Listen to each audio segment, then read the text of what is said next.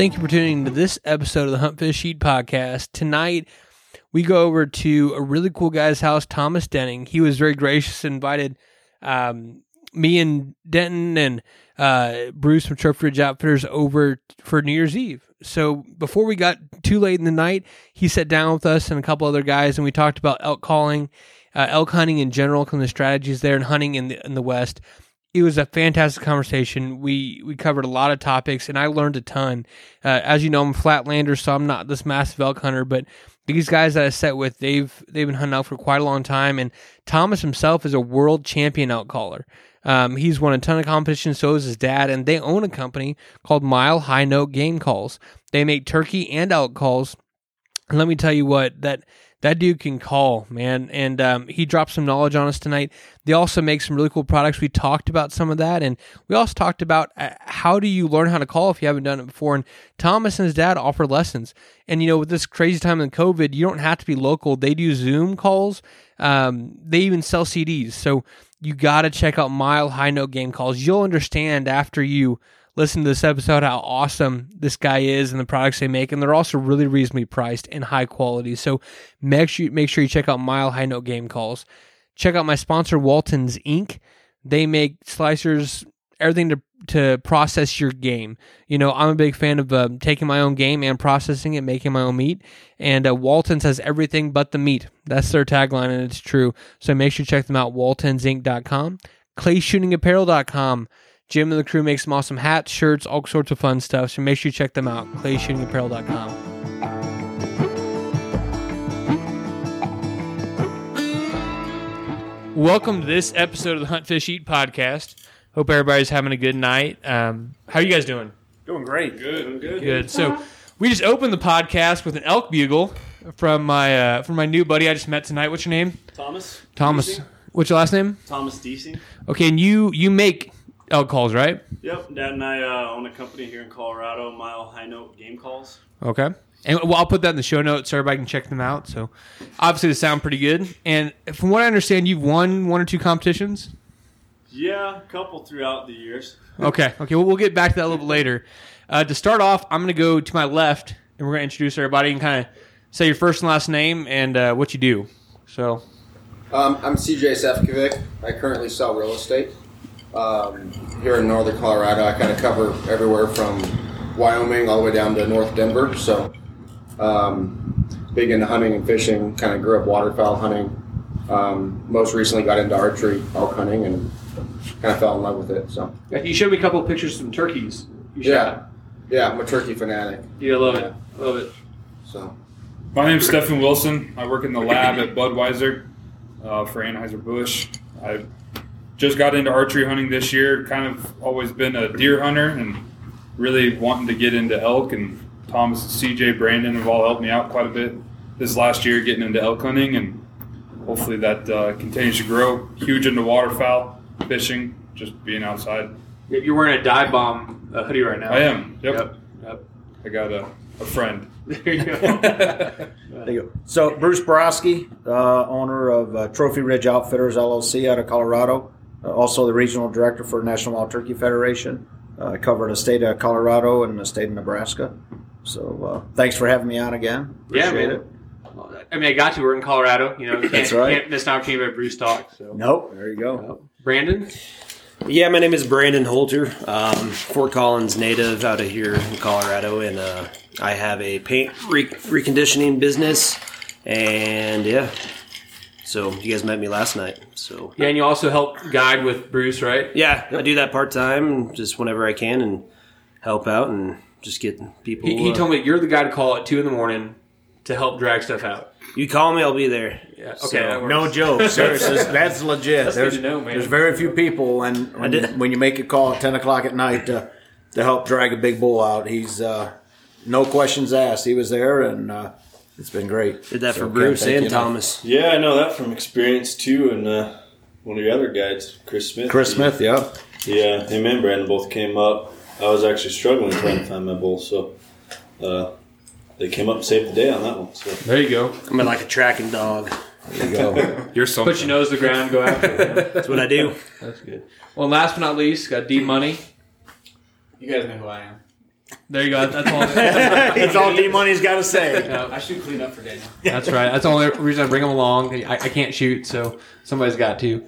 I just look good for the cameras, but um, yeah. So hey, we'll, we're here. Like I said in Thomas's basement, hanging out. Thanks for inviting us over, Thomas. Um, of course. New Year's Eve, have a good time, and we got talking a little bit. So you and your dad make out calls, right? Yep. And turkey calls, uh, diaphragm stuff. So, um, how long have you been doing that? How long have you been calling? Um, I don't know when I really first started calling. There's pictures of me in like a diaper and crawling on the ground with a bugle tube. So my Okay. dad always says I started bugling before I could talk. So I would just hear him call it in the house, and then I would just mimic him. So, um, but really started getting into calling. Uh, you know, when I was probably in elementary school, uh, they started having some competitions locally, and just started getting into those with our local chapters of, you know, Colorado Bow Hunters Association, and getting big into that, and starting to uh, do the calling competitions there, and it just grew from there. And then Dad and I started the com- or, uh, company in 2013 Okay. um, just as just just more so for ourselves back then because we did competition calling and we were you know kind of tired of buying people's calls that were you know you buy two of the same call and they'd be different yep. and uh, we were before. tired of the inconsistency of the calls so we first bought the equipment to make the diaphragm calls for ourselves um, I know, it may sound a little selfish there, but we just wanted consistency in the calls Yeah. and to make sure that they were good when we used them. And uh, so then from there, he started, uh, you know, doing, I guess, putting them into local shops, archery shops around town. And then next thing you know, one thing led to another. We're in Sportsman Shields and uh, Jax here in Colorado and throughout the states. So Gotcha. yeah, Well, that's cool. No, like I said, um, Bruce uses some of your guys' calls. And, Oh yeah, definitely use them all the time. I'm gonna have to look up, look into your uh, turkey calls, man. So I'll use those more now. alcohol. Yeah. But um, yeah, but that's awesome. So um, you kind of said you know, you're using other people. You were using other people's out calls. Um, didn't like consistency. So what what are you looking for? And let's say start with a cow call. Or do you use the same diaphragm for your ripping a bugle or? Um, I do when I'm especially out hunting. Um, probably want to talk more about I guess hunting scenarios and competition calling. Yep. Uh, you know, hunting scenarios, you don't really have time to change your diaphragm call. Um, it's in your mouth. You pick one that is the most universal call, uh, but that can be different for every individual.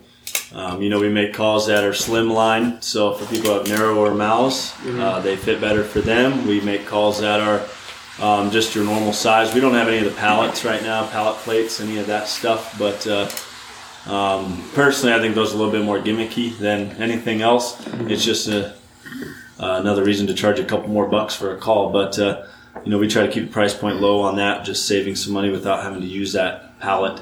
Um, but going back to that, you know, I, I do use our triple reed, the Warrior call, the Mile Okay. High Warrior. Um, I use it for everything, whether it's competition, cow calling, you know, bugling, whether you want to be the herd bull or the small bull. Um, it's just all on the pressure that you use, and you know, it's, it, it's. I know CJ, for instance, he uses the double, um, and I know some people. My dad, he'll use the single. Uh, same thing with turkey calling. You know, Yep. you have raspy versus high pitch yelper. So you just find a call that fits you the best, and especially when you're hunting with buddies, you want to sound like different elk. So you use a single, double, triple in the group. Um, we also make external reed calls. So uh, the external reed call sounds completely different than a diaphragm. Gives you a little bit more nasally sound, um, but it's not hands free. So works great in the guide industry. I know a lot of people use our diaphragm our external reed for guiding because they're not having to worry about shooting or drawing a bow. Yep. Yep. So that's Well, a popular one. it's kind of like turkey hunting, um, you know. And so when I don't have a gun in my hand, you know, I have my, my box call with me. I have a slate call, maybe a glass call, and then I have my, my, my diaphragm calls in my mouth. And it's I'll sometimes do the diaphragm and the slate at the same time, or you know whatever. And you know, but if I'm hunting by myself, I just have my diaphragm call in my mouth. Yep. You know, because I got my hand. So kind of the same thing. So what's your strategy? Like I said, you guys have a group of guys. You want to sound like multiple elk, obviously, um, but what's your mindset? Kind of explain elk calling. Like I said, I'm, I'm a guy from the east. I'm not an elk hunter, so Yeah. run me through that. Yeah, definitely. Uh, so if you're hunting in a group, I guess we can start there. Um, I've hunted now with CJ, Stefan, and Brandon. So um, all of them have kind of learned how my dad and I do it, which maybe, well, which is probably pretty different than most people do. Um, you know, a lot of 100%.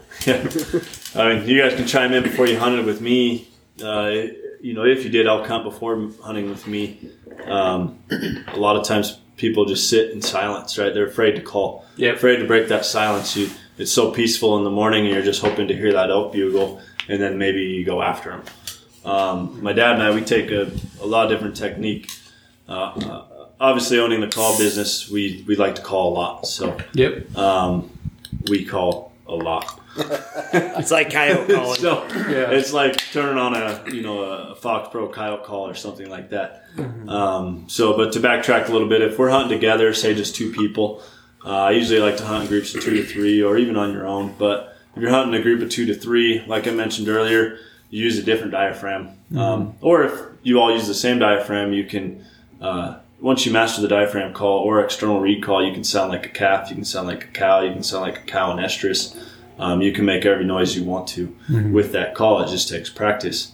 Um, but the goal is primarily you call an archery muzzleloader in Colorado. Okay. Um, into first rifle is really good for calling. A lot of guys don't do it, but first rifle is the, the, the rut seems to be getting later and later. Yeah, I I'm sure, Bruce, you Yeah. CJ had a good year for season. Yeah, this year. So my family, we do rifle camp every year, and this year we had we got seven bulls down, and uh, I called my dad's bull forty yards with a and shot, shot at forty yards with a rifle. Gotcha. Um, s- and also called my uh, cousin's bull in as well. So they were, I mean, they were little, literally bugling from twelve noon all night long to the next morning. They just wouldn't shut up, and that was during first rifle. So Yep. That's awesome.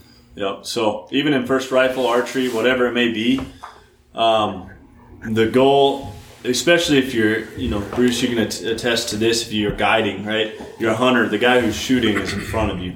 Yep. Um, You know, if you're filming, if you have a third guy filming, he's usually with the shooter.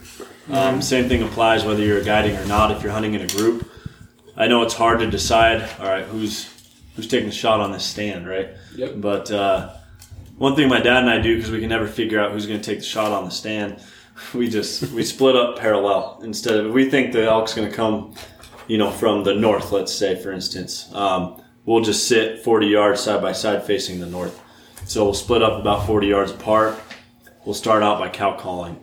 Um, some guys like to bugle and locate, just depending on what state you're in and what you're doing.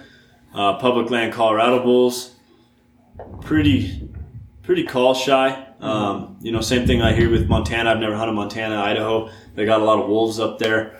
Um, you get into wolves bugling, it's more of a locator for the wolf to come find you. Yep. Um, so, not saying I guess they couldn't find it through a cow call, but uh, what we do is we'll start out cow calling. Uh, just simple cow calf communication. We'll do about a 30 second barrage of cow calls and, uh, you know, just answering each other. We'll try to sound like anywhere from five to 15 cows. The more you can sound like, the better. We'll throw in the external reed call. Uh, like I said, my dad uses the double reed. I use the triple reed.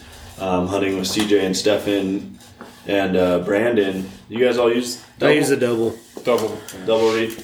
And to, to make it to a point to yours, it's it's really impressive sitting there listening to you and your dad talk back and forth as far as like a elk herd. It's definitely Calling- smooth. Well, this year we actually us three did that together. Um, Tom Senior, Thomas, and then I, and then we called it a nice little satellite bull. Yeah. But, uh, but yeah, we were kind of just talking it up. I can't call personally. I'm still learning, so Yep. there's still that curve of learning. So they just told me to leave my calls in my pack and be ready to shoot when I went with them. Hey, that's an okay place They tell me that Yeah. the same thing. I'm okay with that, Yeah. though, you know. When you have two world champion thing. elk callers, Exactly, but that's the thing. We we've heard bulls bugle, and it's like there's no way that's a bull. Oh, I mean, Yep. we've heard it, and we're like, that's got to be a hunter. And then this bull walks out, and you're like, or or even this year, even the bull I shot this year.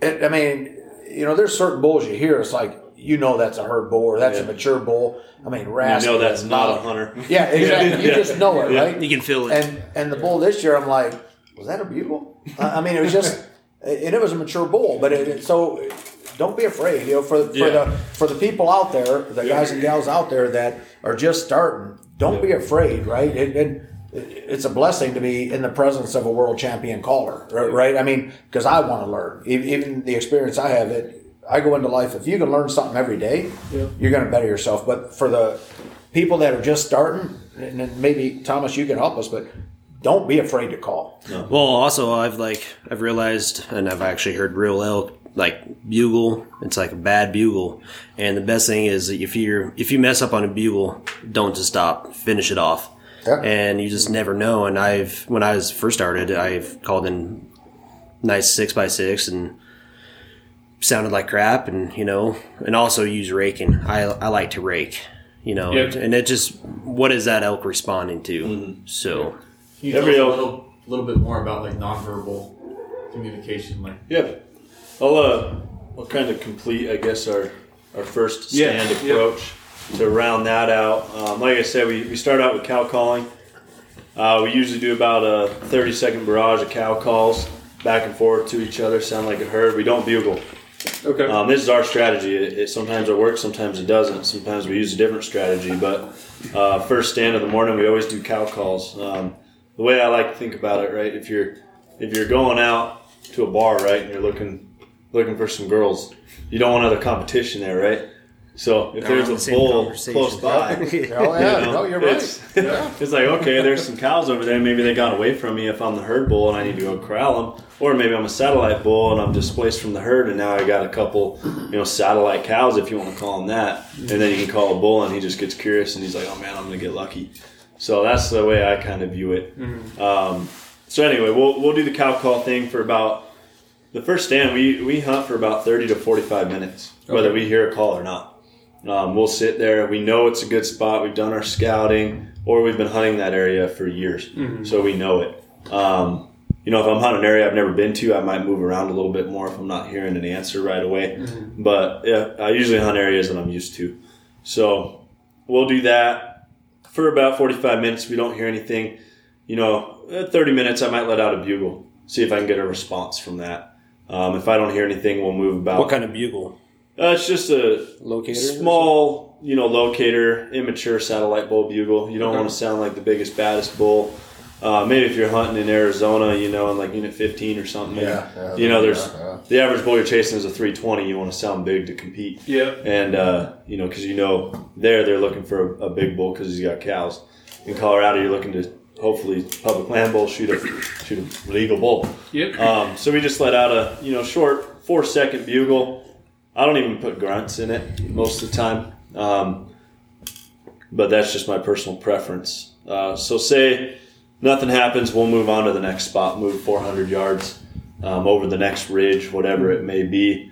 Set down and bugle, like or set down and start calling again. You think your calls travel a lot further than they do in the woods, but Yep, they don't. if you separate from your hunting partner even 100 yards, you're like, dude, were you even calling? exactly. But so the the bull maybe I mean they obviously have way better hearing than we do, um, especially some of us with all the shooting we do. And What? what was that? Huh? So sometimes What's we're that? even arguing if we heard a bugle or a gobble in the woods. Yeah. But uh, you know they can definitely hear better than us. So I try to shoot for that 300 to 400 yards. Or if you know the area, all right, I know they congregate in this area. This is a good bedding area. All right, I'm going to move to the next one. Move to the next one. Make a day out of it. Um, so I'll leave it at there for now. Um, we can continue to So just Cover some kind of recap real quick. So your your kind of strategy is start off with cow calling. You know, you want to call some bulls in, or you're not starting off with a bugle right off the bat. And the places that you're doing that, the, the first stands you're going to, you're looking at bedding areas where they're going to be hanging out, or where you think they're going to be heading, hanging out, and that's where preseason scouting comes in, or just having knowledge of land, right? Yep. And so then you're moving around to those places. How long on average are you kind of spending in each place until you? I guess it's probably different everywhere you go, you know. But are you like, hey man, we're gonna work spot for an hour and then move on? Is it two hours or? Um, as far as the spot goes, like where I set up and call, that's another thing too. Just kind of taking a step back here. I never, I shouldn't say never because I've done it and I've been busted a few times, but calling on the go, yeah, it's tough. Right, Um, Same thing with turkey. Like, you know, you make call and boom, he's right there and you're screwed. Yep. Like, so I, I don't like to call unless I'm set up or if I have another guy, like if I'm guiding or if I'm hunting with someone else, you know, and all right, you get ready, I'm going to call real quick. And just so you're prepared. You never know in the woods. You could have been calling those 30, 40 minutes and you're like, all right, let's move. And that bull was coming the whole time silent. Yep. And next thing you know, you stand up. I don't know how many times I start packing my stuff, and I look up, and there's the bull standing there. And you're like, well, there he goes. So I got a question. So- Um, say out of ten times, how many times do you use the decoy? Decoying. Um, every time I don't put it out, I wish I did.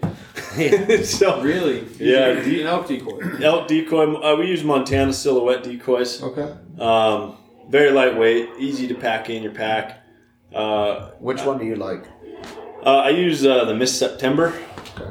So it's uh, basically the the butt kind of over the shoulder look, you know. The sexy look, you know, when you got the bars. it's Miss September. Well, and that's, that's, the reason, that's the reason I asked. That same decoy is the one I've had the most success with. So I've got a broadside one, Yep. and I've had more elk spook, and, and I love Montana decoys, but Yep. the Miss September I've had the best luck mm. o- over the years with that decoy. Yep. I don't think it catches as bad of a shadow, and I think that it's also narrow enough that it can get away with disappearing. I think the full broadside one, which my dad packs the full broadside one, I usually pack them in September. Clever. Um, so yeah, Smart you Take man. the smaller Yeah. one. Yeah. Well, Don't worry, I got enough weight for that carry- in the pack. So, but uh, yeah, as far as decoying go, that you know is also another thing that goes into the first setup, especially the first setup where I know it's you know my quote unquote honey hole. Yeah. Like that's where I'm going to go. I've killed out there multiple times, year over year. I get into them.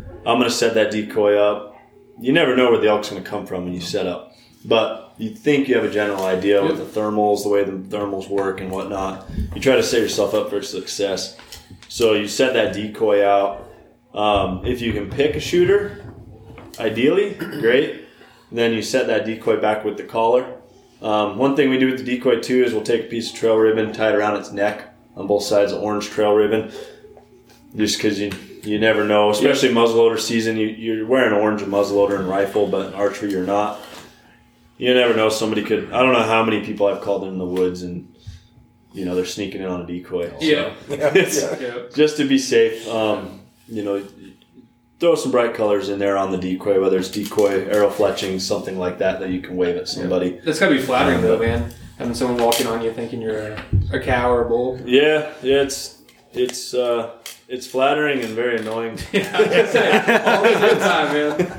Yeah. It's uh, like Bruce said, you know, uh, it's when you hear an elk bugle, you usually can tell it's it's a real elk.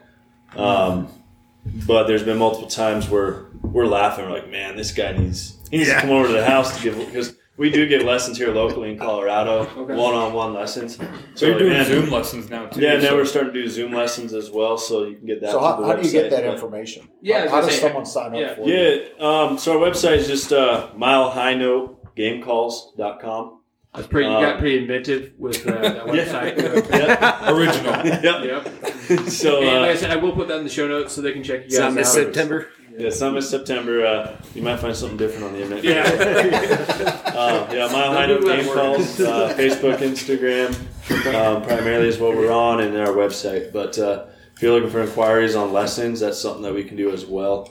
Um, but yeah, like I was saying, it's sometimes you're just giggling to each other. Man, this guy sucks. Uh, Like he's and you can tell. bad. And that, so that's one thing Yeah. for everyone out there that's planning a hunt. You know, you, you spend the money on the equipment. You spend the time practicing your with your bow or gun, rifle, whatever it might be, muzzleloader. Spend the time. You know, get a hold of Thomas and and spend that time. Learn how to call. It makes a world of difference. That's the hilarious thing. All the expos we go to, um, you know, we this year's been rough. There hasn't been any Yeah. because of COVID. Um, even next year, they started canceling our shows. The Hunt Expo in Utah we go to, and that's one of my sales pitches, if you will, right? Like, I mean, you got a sick a coat on. You just bought a two thousand dollar bow. You bought all this. My diaphragm is five dollars, yeah. and I'm trying to sell you a diaphragm right now. Like, you should just buy it. Like, what, what do you why, got lose? why are you? Like, You should buy ten of them. Yeah. exactly, and, and that's another thing is uh, our diaphragms are five bucks. Yeah. Uh, the normal diaphragm you find nowadays is nine dollars. Hmm. Um, our tube is thirty dollars, and this tube that we make, I can attest to. I've ran it over with my four wheeler. It's fine. Uh, That was a guy on this year, or it was on accident. of course, yeah. that one was on accident. It it was a little bit more spherical, but I just rounded it out. It was fine. Um, a buddy this year ran his over with a Chevy Avalanche. It was still Actually, fine. that was my tune. He ran over. That was your tube. the other guy in the camp ran That's over Ron, uh, right? CJ's tube. Oh, Ronald. yeah, Ron ran over the tube, and uh, it was fine though. Yeah. It- with the rest of the season. It's fine, and uh, you know our tubes are thirty dollars. Um, still, you know, 10 dollars cheaper than the competitors. Yeah, so- so you're looking at thirty-five dollars, good diaphragm, and a tube. Yeah. You know, if you think about it, if you buy, let's say you're not sure what you want, so you buy a couple double reeds, you know, triple reed. Let's say one of each. You know, single, triple, and double tube. You're looking at forty-five bucks. Yeah, Right. Yeah. So Yeah, we sell a package deal for forty-seven dollars. Comes Imagine with a that. tube, comes with a single or a double reed, or a single reed and a double reed. Because usually when you start out, you start with a single. Okay. A lot easier to call. The turkey callers out there, right on the East Coast. Yep. Everybody starts out on like a single reed because you can make a noise. Mm-hmm. First step is making a noise. Yes. Um, I've seen guys when they come into class, they put the reed in backwards, shaped like a horseshoe, and they think the horseshoe matches your teeth, so they put it in backwards. It doesn't go that way. So yeah, it's hot Um, tip right there, guys. yeah. flat, flat spot to the front. Yeah, exactly. It's not like a retainer. Front, so, yeah, and uh, it comes with a uh, CD as well that goes through a full calling lesson with us. That's awesome, so Okay. that's forty seven dollars. You get the whole package deal. dude. So it's uh, you know where the price point is at. It's a great deal. So We saw Um, we sold a lot of those kits at the expo Yeah. last year. yeah, the kit is definitely a big a big seller. It's called the Antagonizer kit. Our tube is the Antagonizer grunt tube. So you just get the full kit for forty seven bucks. But um, going back to Bruce's point, you spend all this money on it. The calls are your cheapest part, and that's what brings the animal closer to you. I don't know about you guys, but I'd rather the animal come to me than Yeah, me chase exactly. it across the woods. That's Yeah. right. It just makes sense to me. Um, but you know, the first thing is get confidence in your calling and breaking that silence. So, You know, and I think too, um, not only keep the animal closer, but to me, one thing I love about turkey hunting in the spring is you get to talk to the animal Yep. back and forth. And it, same thing with elk calling. It's like I'm talking to the animal, right? I, I mean, and, you know, and to me, p- part of what I love about hunting is that I, I can pattern the animal. I can I can figure it out. I can trick it, right? Yep. And calling's all part of that, right? So, um, so I didn't brought up earlier. What's your what's your thoughts on you know non-vocal calling? So or other things. You know, for Techniques. example, yeah, scrapes and and things like that. Go ahead. Um, as far as non-vocal calling, uh, you want to include vocals in it. Um, if you're just going around scraping a tree without a bugle prior or after, it's kind of a little suspicious. Um, any bull you see usually raking a tree, he'll generally bugle sometime in that interaction. Um, but as far as you know, sometimes if I am making a move on a bull, let's say he's he's hung up, just like turkeys, right? Yep. Hung up in the holler, right? Except Yeah. in Colorado, we just say he's hung up over the ridge. so, Down they will holler, man. yeah. so he's hung up. Like, all right, what do we do next? You know, there's multiple. There's different techniques to going after him, but one technique I'll do is I'll sneak him on, him. Obviously, um, if you're by yourself, you got to go in by yourself. If you got a hunter, he can stay back and keep calling, keep him occupied. You can sneak calling. in. Yep. And uh, you may snap a twig, right? You're going through dark timber, you're going through brush, you're going through a burn area, whatever it might be. It's loud. Um, Colorado's dry. Yep. It's it's loud every step you take. Pine needles, pine cones. Um, But elk, elk are elk, allowed to. elk are allowed too. If you ever hear a herd go through, except when they come in, they seem to always find their way so silently. But crazy. that's because they know something's going on. They're trying to hunt you down to find you when you're calling. But if I snap a twig, make some noise on the way in, I'll let out a cow call. I don't bugle. I don't want them to think, you know, There's another bull coming. there's another bull coming. But once again, this is public land, Colorado, where we're not chasing 360 bulls day in and day out. Um, we're chasing raghorns. We don't want to scare them off. So um, I may lay out a cow call or two. I'm not going to do a bunch. Um, so that's if I'm approaching the animal. If, say, he's hung up, and a different technique I want to take is raking. Like Brandon said, he rakes a lot. I don't do it a lot. I'll only do it when the bull is hanging up. If you have a bull coming in on a string, just like a turkey, you don't want to mess up what you're doing. What No. you're saying to him is working. Um, so you don't want to ruin it, give more movement, maybe spook that bull like, oh man, he maybe he's bigger than I think. It's all You know, if, it's- yeah. There's no cows with him. I just hear this guy bugling over and over and over and over. That's one mistake a lot of hunters make. They just bugle, bugle, bugle. Hell, even if you can't master diaphragm, get a hoochie mama at least make a cow call. Yep. Um, but breaking a tree, it's not something you do for long. It's just a short interaction. Um, you can rake it with a tube if you want. Uh, you may rip a cover off or something, I usually just grab a stick. Mm-hmm. Um, I don't pick the smallest tree, don't pick the biggest tree, just something with some limbs to break. Um, start raking the tree up, maybe throwing a few cow calls while you're doing it, So you're you're taking a stick and like Hitting the tree. Yep. the tree. rubbing it up and down, up and down a tree. Yep. Um, both sides, knocking limbs off, you know, and maybe hitting the ground a little bit with it too. Sounding like you're tearing a tree up. And then So that- throw out a cow call or two and then a bugle at the end as well. That rub we saw today, how, how far was that off the ground? It was the top of it was like probably eight feet. I, I extended my hand up. I'm six foot tall, and it was probably another eight inches above my hand, so probably nine Okay. feet. So you, you saw where it was rubbed in the middle, but up on top, and that's Yep. where he's talking about that bark. Yep. So it doesn't have to be, but just that bark sound is when they're when a bull's raking, that's what they're doing. So that's that's what you're hearing. Now, so because I started playing around with this whitetails this year, because you can only, I don't know, you can grunt at whitetails a little bit, but I've had a lot better success like scraping, you know, thrashing brush, um, doing like doe bleat, things like that. And so, one thing, a tip a buddy of mine told me, he's like, hey, if you watch, if you watch a buck tear a tree up, he'll like do one or two tears and then stop and listen, and then he'll do one or two tears, stop, listen. And if you, but if you watch a lot of people scrape, they do like eight or ten scrapes and then do it again. And I'm so one thing I started working in is like I thrash some grass once or twice and then stop. Yep. So is, do you kind of work that in too, or Yeah, I mean, like I, like I mentioned earlier, it's not something you do for a prolonged amount of time. Um, you know, maybe five seconds. Like I said, I mix in a cow call here and there too. Because I mean, just because the bull's raking doesn't mean everything else stops. That- that's the biggest thing you got to remember. If you want to sound like a herd, keep sounding like a herd. Um, well, it's it's kind of like kind of like when we were doing podcasts, right? You're trying to create a picture uh, for the bull, right? So, yep. You don't want to create take a picture. You know, throw out some cow calls. I do about five seconds. Let out a small bugle. Um, maybe stop for a second. Rake another tree. Keep cow calling. You want to sound like you're mixing it up. You know, Yeah. he's he's chasing the cows. He's doing whatever it may be. So Awesome. Well, that's uh, that's a lot of good tips. So, The other thing too, if you can, if you can see the elk, so being a guide and, and Thomas, you hunt with other people and stuff, but if you can actually watch the bull, so we had a, an opportunity this year, and we're, we're in a, a trophy unit compared to the over the counter units, but we've got a upper 350, 360 class bull, and he's with four other bulls, and they're hung up, and uh, had a client in front of me this year Uh, what we did, so I backed up and then went around and, and then bugled and started scraping. And and I used Thomas's call, so I used the double. And and I'm scraping in there. Didn't scrape a lot, and then just you know trashing the branches and stuff like that. And then I and the client was still up in front of me. Then I backed back around where I was. Okay, the wind was shifting, so we moved around.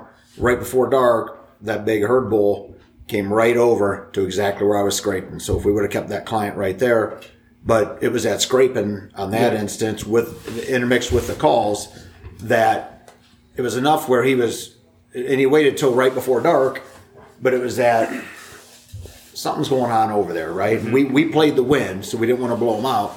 But if we would have stayed there, uh, it was a good chance that he would have came right in. So, but if- if you can see him, and, and you know, so I'm watching him and I'm behind the decoy, and they're just they're just hung up, and they're like, nah, I don't know, something just isn't. You know, the young bulls they come right in. Yep. But and that's one thing too, and, and you can talk about that. But if you got bulls coming in, just because if one comes in doesn't mean there isn't something behind it. Usually the bigger bulls are are, are going to be behind trailing. They're smart. that one. Yeah, Send exactly. the little guy out first to the wolves. Yep. And they and they die. So The best thing is just having that experience out in the woods. You know, I've Yeah. I've called in a lot of animals, and you know, like one instance is this bull I called him five times to ten yards and thirty yards, and mm-hmm. you know, I was I could see him when he went up, back up because he'd come down and then go back up.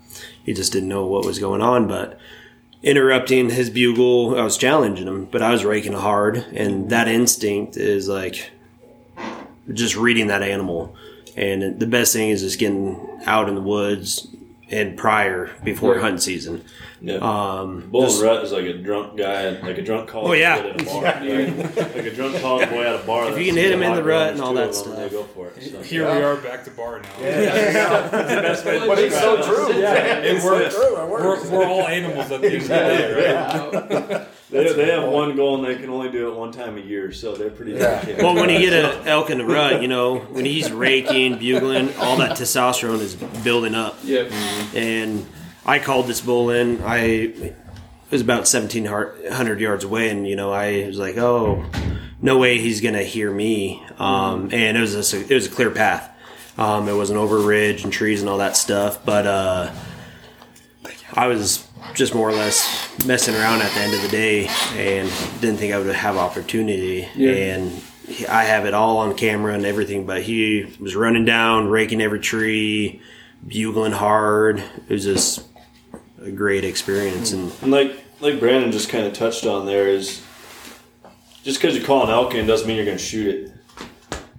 I mean, you're hunting no matter what's public, private, especially archery hunting. Um, if you're rifle or you know hunting with a smoke pole, it you definitely have a little bit more of advantage. Um, but if you're archery hunting, I'd say nine out of ten times you're not going to get shot. Yep. Well, I I've mean, called him in to 10, or 10 yards and he's bugling right there, and I don't have a shot. I mean, I don't think that just pertains to elk hunting No. exclusively either. It, it happens in all facets: turkeys, waterfowl, Yep. uh, whitetail. Yep. It kind of goes into everything. It's an animal at the end of the day. Yep. Well, especially the bow. Yeah, Yeah. especially with a bow. But at the end of the day, I mean, just calling an elk in is an accomplishment. Yeah. Well, I think Oh, too, uh, you know, this kind of goes back to your talking about little Brandon. Um, I'm a big pro- proponent of spending time in the woods. Like you, you can't get any better education than spending time in the woods, watching animal behavior. And one thing that got me hoo- hooked on bow hunting is the first day I bow hunted deer. I saw I killed the seventh deer I saw. The first six I could have killed with rifle, no question. Yep. But because I had a bow in my hand and I'm, I'm not shooting past 30 yards, I actually killed it at 33 yards. Um, lied myself a little bit there. Um, but because I kind of had that limit in my head, I got to watch the animals. You know, there's a couple times where I had two deer within the kill zone, but one was looking at me. You know, the other one was looking away, so you can't draw. You know, and like the one I ended up shooting, the other one with her spooked off. You know, and I and the bigger one just decided not to. She didn't spook off. She turned broadside and started walking away. and I'm like, well, you're gonna die. You know, but it. I don't know. I learned a ton doing that, and uh, it's kind of like turkey hunting or anything, man. You just spend time in the woods, watch the animals work, and kind of like I was talking about earlier, making that natural sound, making what, what they're gonna do. Yeah. You know.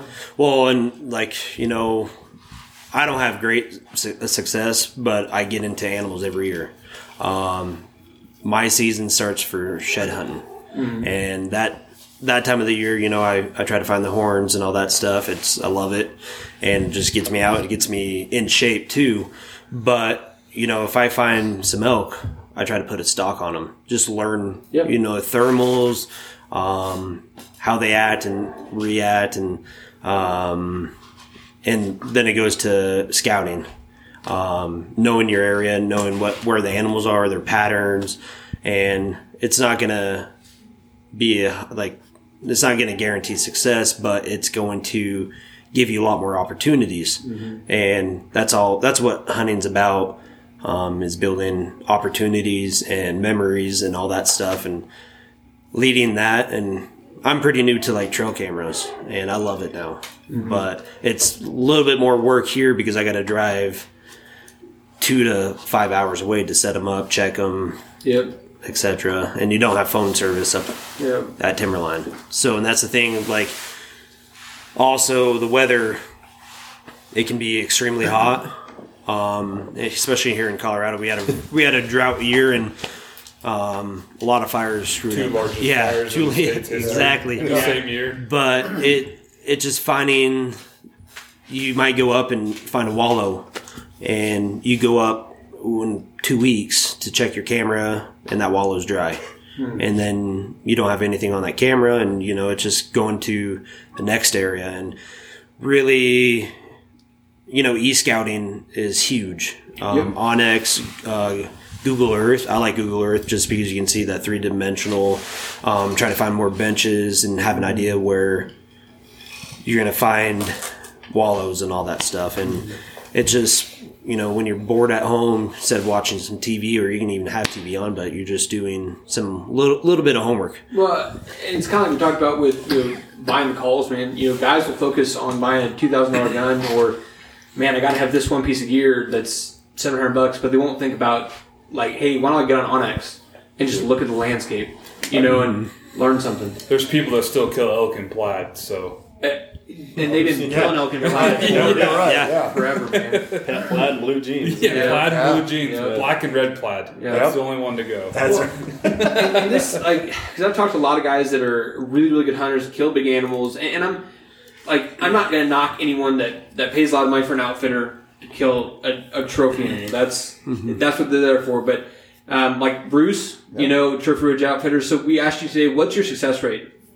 we're the last two years we're 100% opportunity. 100 percent opportunity. And so explain what that means. So that means uh, in the past two years, we've all of our clients have had an opportunity to to harvest a, I would say a 280 class bull or bigger, and they chose to whether they shoot or not. That's up to them. But when they see a larger animal, uh, score or, or mature animal, um, but that's totally different than the over the counter units, right? Over the counter units, myself included, uh, over the counter units, you're usually going after the first legal bull because there are so many It could hunters.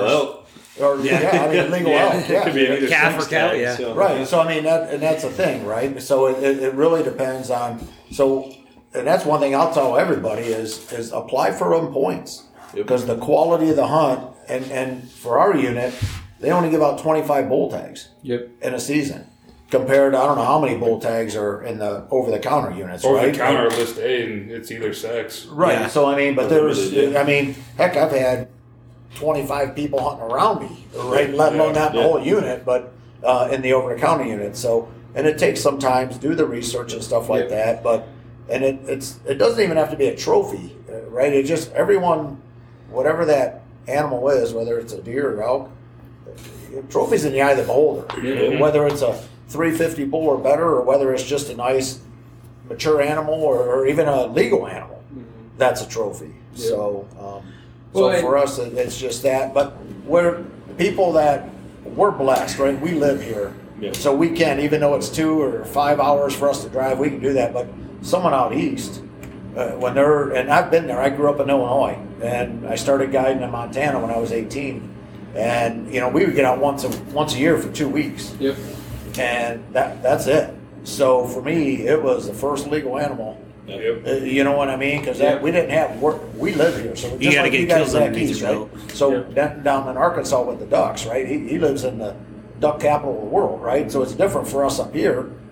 Um, but when you, when you're in that area, but for me to go down when I used to hunt down in Arkansas, it was the same thing, right? You get there, we don't know where to go. So that's that's where an outfitter or, or some type of service, a drop camp or something, Yeah. helps out because we do the scouting. We let you know roughly where to go, where they're at, and and we do all that work when you don't have time.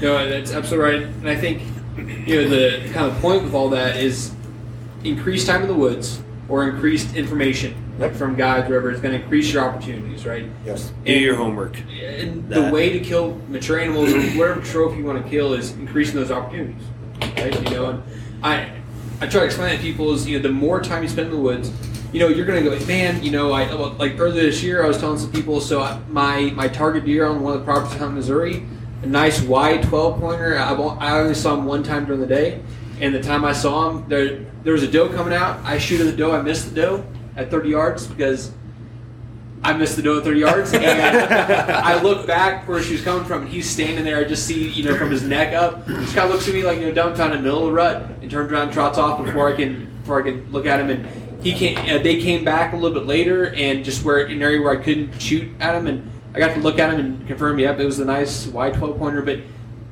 you know, that's a heartbreaking story for me. But it's like, okay, if I hadn't gone out that day, I only had four hours to hunt that day. If I hadn't gone out, because I, you know, well, why get up for four hours, right? I wouldn't have seen him. You wouldn't have had a story. I went out a story, I, and I, I That's potentially could have. I mean, thinking about it, okay, if I'd played that a little differently, if I'd been a little more patient and not tried to shoot the doe, I would have seen him, right? And it's like, so next year, I may get that, you know, that year, and so You're not going to shoot the doe, and then Or you're there's not going to times, see the yeah. buck. Yeah. exactly another run. I'm not doing that again. Yeah. or there's or there's times where you're you know hunting. I've been there, you know, hunting public land, Colorado. You're like that bull's trailing her. You got Yeah. you're at full draw. You got a cow at 20 yards, and you're like you got either sex tag over the counter. But I'm gonna wait for that bull, and then the wind shifts, and Well, and that's like you should have shot the cow because you never saw another elk. So well, that's like one thing I'm like very passionate about and all that stuff because I, when I'm up in the woods, especially in September, it can be, you know, it can be 30 degrees or it can be 80 degrees. But you know, from day to I, day. yeah, We when woke up to what? Yeah. 12, Yeah, this 10 year we inches went of up Snow? and four- yeah, seven- we were up 16 inches of snow. Yeah, so 16 September. inches of snow. and The weekend before it was 80. So, but Yeah. you know what what I'm trying to get to is is uh, yeah. I, I'm a big sweater, and I don't care what you do in the woods. Is the elk is going to win with their nose, yeah. and Yep. you know, watching the thermals, always checking your wind in- indicator, um, and if you- if you have to adjust, and because if they smell you, they're gone. Well, and one of the And biggest things I took away this year was hunt the wind. Well, and that's Don't hunt the hunt- elk, hunt- hunt the wind. yeah. Hundred percent. I don't. I don't. I've never hunted out for whitetails and tree stands, and I just see the commercials all the time about dead downwind, this, that, Doesn't work. all that garbage. Doesn't Yeah. it doesn't work. So I'm like, I've never done it, so maybe it works for deer, but No. elk, it doesn't matter. Like, the wind's wrong, the wind's wrong. You can do everything right. And when as they far come as in, they're they're always going to try to wind you. That's the thing. Well, and it, you're exactly the same, right? Yeah. So you rattle some antlers or whatever. If you can watch the deer, he's always going to try to come in downwind. Well, this year um, during that snowstorm, I was hunting with uh, Tom Senior and Thomas, and we called in this uh, raghorn. yeah, right. That was brutal.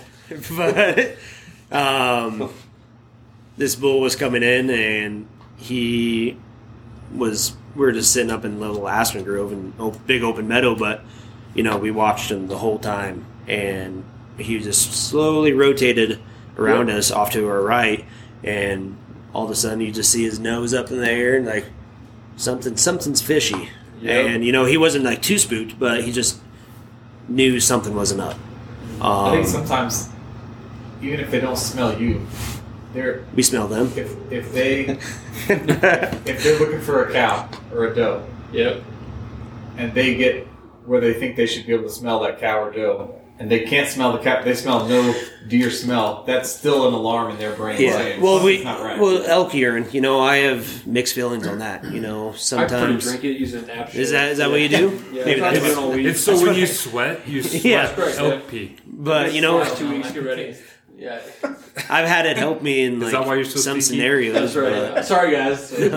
Well, no, and um, a buddy of mine, Chuck Connor, down in the southeast, uh, big turkey hunter, and he was telling me a story about this bird that got real call shy. So you know, he got the gobble, guy within range of it, started you know hen calling, shut up. He said it three days in a row, and he's like, okay, I got to try something different. And so he guessed where that bird was going to pitch down. This kind of comes to where nonverbal calling comes in, right?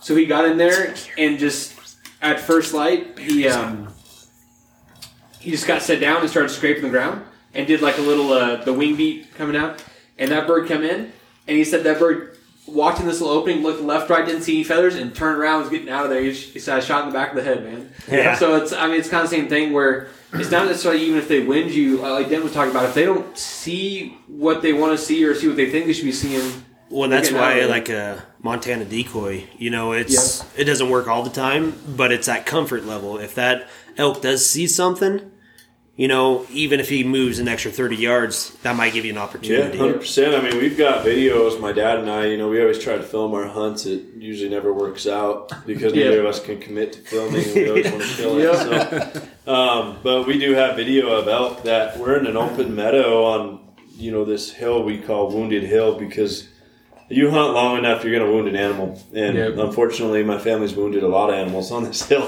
so it's been dubbed Wounded Hill.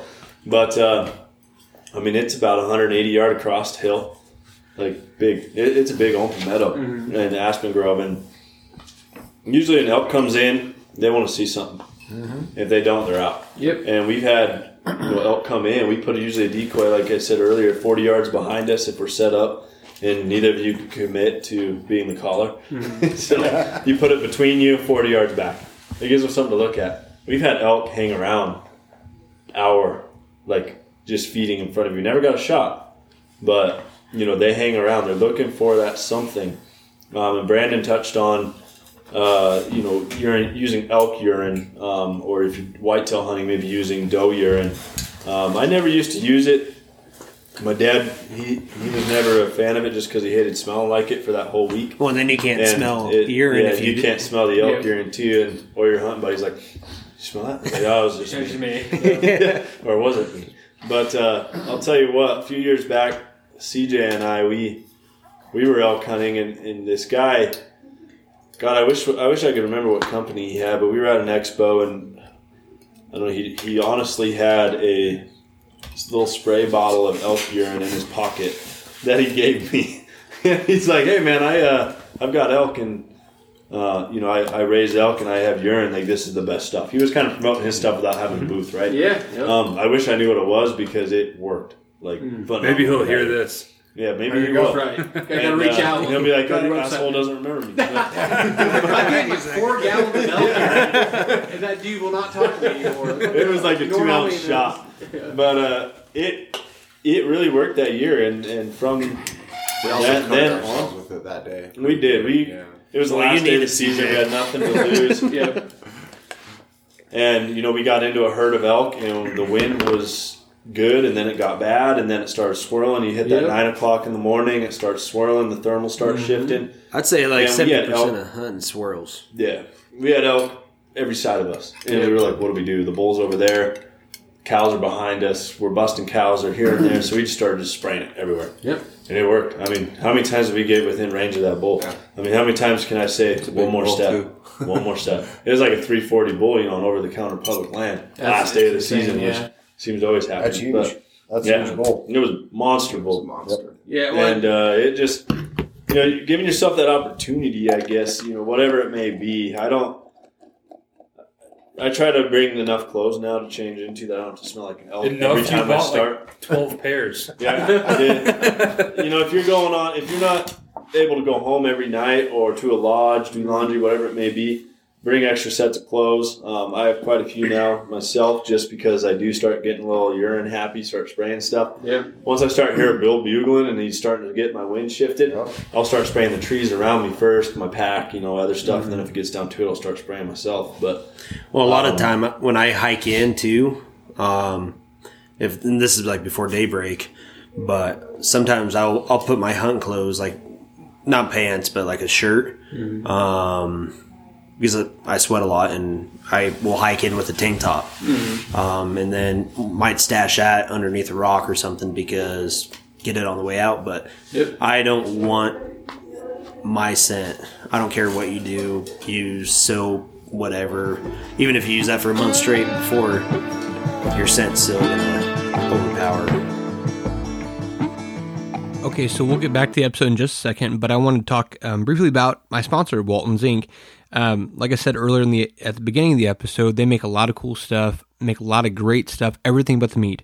Um, they sell seasonings, cures, um, equipment, grinders, sous vide, you know, a lot of crazy stuff. Um, dehydrators, slicers, everything. And what I love about Walton's is it's all quality equipment. So I can send my friends there and they buy good stuff and I know it's going to work. I know there's not going to be a problem with it. And um, I personally know I can take the stuff on trips with me. I can cook with it. I can do everything with it and I'm not going to have issues. And that's, that's a big deal to me. You know, if I'm going to buy a grinder or buy, you know, a slicer, I to make sure it works and all Walton stuff is great. Also, um, you know, guys know I love to cook, obviously, and they kind of take a lot of the, the hassle or the tough part out of um, spice mixes. They make a ton of spice mixes from you know jerky seasonings to like I said cures. You guys know how much I love hams. Um, they make a lot of good options. You know baking cures. They make spice mixes for fajitas, everything. And what I love about it is you can just pop open that package, throw it in with the meat or whatever you're cooking, and you're good to go. Make sure you check out Walton's Inc. at waltonsinc.com. They're also on Facebook, Instagram, Walton's Inc. Make sure you check them out. Okay, let's get back to it.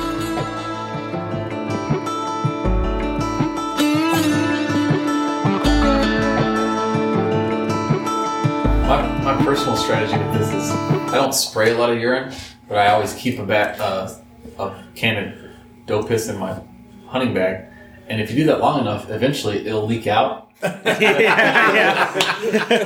bag will forever smell like dope piss. that is a fact. You'll, you'll be good for the next 10 years. There you go. go. Just gotta wash your pack, you know. I do keep mine in a Ziploc bag for that Yep. reason. I, So, I doubled Ziploc bag. Yeah. I reason do because I'm, I'm so paranoid about that. So we, we like elk whiz. Okay. And I don't know, get it at Sportsman's or, or Scheels or whatever. But and it- it's not the most expensive. It's a local one. But I tell you what, we've had the best luck. And like I say, Yep. we've had bulls come in um, where we set up and we, we put the set out, a few cow calls with your diaphragm, and, and here they come. We're Yeah. like, you know, right downwind. And it's Yeah. like, that's not right. Right. Yeah. I mean, Well, and, and it, you know, we're, we're. I'm talking an over counter unit too. So it, it's just something that I believe in it. And Elkwood has been great for me. And, uh, but I'll, I'll do it on my gloves a lot because Yeah. it's easier to change gloves out than, than you know, like your shirt or pants or stuff. But the same thing though, if I find a hot uh, a bed or something like that where a bull's been in, Yeah. I'll, I'll grab that dirt, Yeah. I'll Oh, rub yeah. it on, Yeah. and clients look at me. I'm like, "You want to shoot one or not?" Right? It's Yeah. like, "Hey, Yeah. nothing's going to smell more like an elk." then Find a Then- fish, then- fish then- you grab that dirt and you rub Yep. it on. I mean, I hate to say Well, it, but it's like a snow cone, No, right? the same thing. Well, Yeah. the, the explanation I have for this is so, you know, for the last, I don't know, probably 15 years, they've been really hot and heavy about anti scent stuff or like scent cover up Scent stuff. control. Scent control, like, you know, soap um, for your clothes, spray, all this of stuff. My opinion is that does help at some level. It, it helps at some level, but it's not 100% effective at all. They will get your scent, you're going to breathe, you know, Yep. out your mouth, like, you're going to smell. So, a guy explained to me, like, your approach has got to be not to mask my scent, but it's cover it with something they want to smell, or mix it with something where it's like, okay, that's attractive or normal to them. Even pine boughs. Well, wait, that's what I do. that's a- like we'll- the we'll small break- pine trees. We'll break pine, pine limbs. We'll do What I- anything that sage. Yep. Yeah. Same thing. You know, we'll, we'll break the sage, whatever's in that area, to help mask. It, You know, what I found is like just a small little pine tree, like a new new growth, and uh, you just hug it and bear hug, and you know just try to get that scent on in. Honestly, I feel like that works just as good as elk piss. Well, and, go ahead. it's funny because CJ and I were talking about it this spring that it's a good thing that turkeys can't smell 100%. because then we'd be covering ourselves in turkey piss and it would just be a nightmare. We say that that's like a saying, like in the southeast. if a turkey could smell, we wouldn't kill them. Dude, I you- would say, I would say elk is the hardest thing to kill in the United States for sure. Well, maybe wolf. I hear wolf's hard. I hunted it, but uh, killing an elk is definitely hard because I can smell them. But that's always the saying: if turkeys could smell, it'd probably be the hardest thing. To Yeah. kill Yeah. world. Except they're like the dumbest, smartest bird you ever hunt. They'll drown by it raining, but you know you try and hunt them. By looking up at the Yeah. all of a sky. sudden, yeah. but definitely, you know, pine sap. Um, you know, when you're setting up to hunt, you know, you got to make sure your lanes are clear too. That's the thing. I mean, we hunt dark timber. Like where we hunt, it's at tree line, and like furthest shot you're gonna get is 40 yards.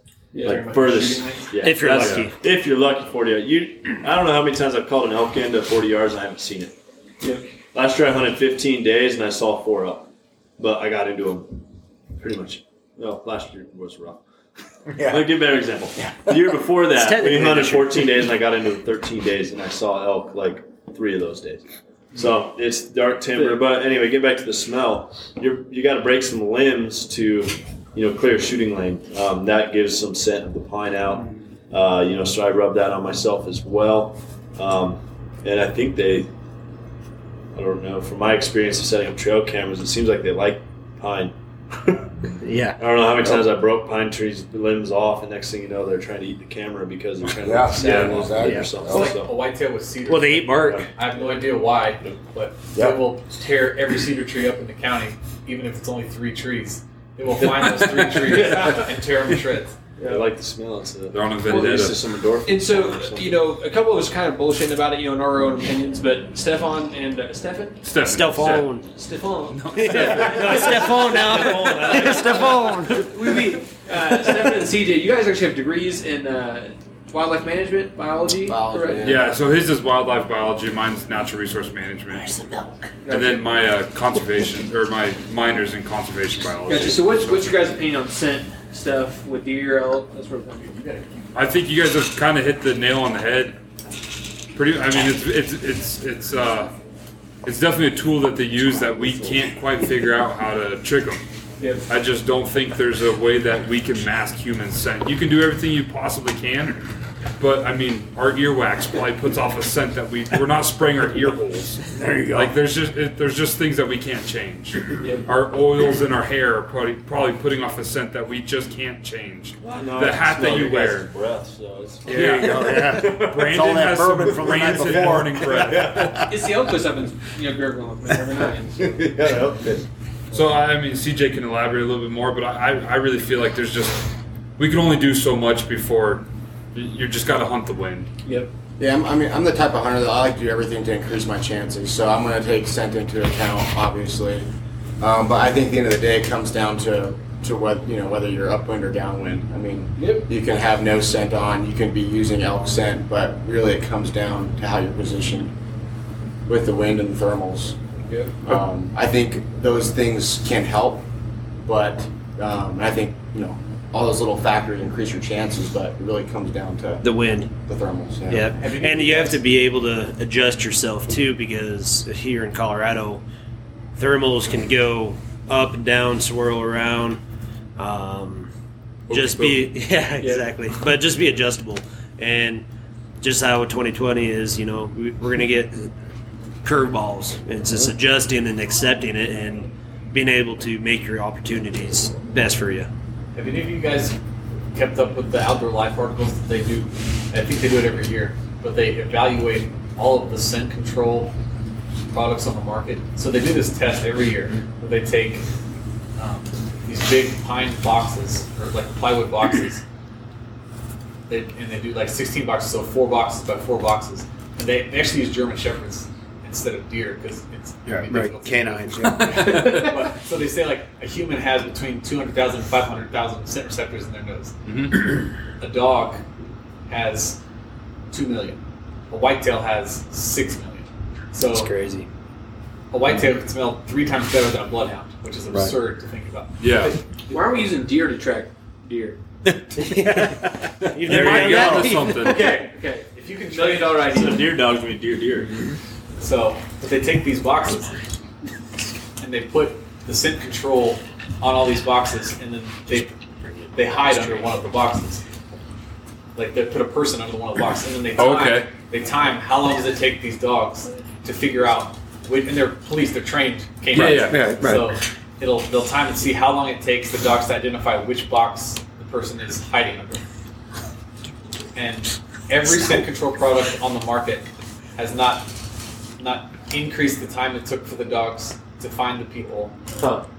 Bar none, the only product that at least like the last one I've read, the Ozonics, you guys I'm sure you guys Oh, know yeah. about the Oh, Ozonics. yeah. I've never used it. That's but- the only product Yep. that increased the amount of time it took for the dogs to identify which box the person was on. Every scent control, like your scent blockers and your Yep. um, your carbon based Yeah. clothing, um, scent masking, stuff like that. None of it had any effect on the dog's ability to find where the people are. The ozonics increased the amount of time it took for the dogs to find it. Now the ozonics just kills the ozone, right? So it basically kills all the smell Correct, around. yes. creates it- ozone. It creates it ozone, creates okay. ozone, which the scent molecules allegedly attach to the ozone molecules. Do you think Okay. that's ever going to be illegal? Killing Ozonics? the, yeah, well, No. killing the ozone, you No. know. I think the in ozone. California, in California, maybe. Stefan But- said it wrong. Or Stefan. Stefan. It's increasing. ozone. Burn some styrofoam. Yeah, exactly. So, eh, Daniel, one thing though, I, I commend you guys. I mean, we're talking about so some of us have been blessed to to be into this outdoor and hunting and archery since we were born, pretty much, right? But for the people that are just getting into it, we've got some. And then, uh, Thomas, I commend you and your dad for bringing in new people into the archery end of it, right? Into the calling and and stuff like that. Because for me, I get excited when when I meet people that have only been in it for a few years that are, are sharing examples of what they've learned. And when you're rifle hunting, it, it's easy to sit back, and especially with some of the rifles now, right? You're shooting four, yeah. four or five hundred, and maybe on up. But when you're talking about getting in close and, and having opportunities, and you learn so much more. So for the hunters and, and people out there that are looking at getting into it, these are great examples, mm-hmm. right? You, you guys are newer to it, to the archery end of it, and, and maybe the elk hunting. And, and like I say, thanks for bringing them in. And, and that's didn't where I get excited. choice. No, you didn't. There you go. I love that. I've been in it for some time, but crawled out. It took But- him a long time to get into it. But Yeah. But it's just great to hear. So I, I, I commend you on that. Thank Well, and the biggest thing is, you know, you can buy all this stuff too, but you know, do yourself a favor and train a little bit for elk hunting because it's gonna save your body, save your knees, Especially you- when they close down roads. Yeah, well, used to ex- be able to exactly. um, but you know, elk hunting is year round. It's training. It's not easy. No, it's not. And it's I've there's been years that I've slacked off and I've regretted it. It's hell, but you know, paying your dues and you know it's just more or less You didn't like walking. those down trees this year?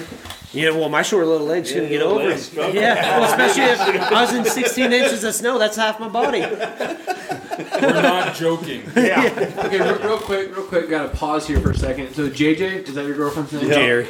Yeah. We got a shout out to this lady right here. Okay, so we're down in Thomas's basement. She has brought down a plate of cookies, uh, a six pack of beer, some beverages in a glass. Um, Probably 350 of whiskey. At yeah, she's made the trip like three It's, times in uh, a row. So JJ is well JJ, known introduce for making, yourself. She's There making you she's making some very strong drinks. She's good at that. Are you gonna say hi? New Year's Eve.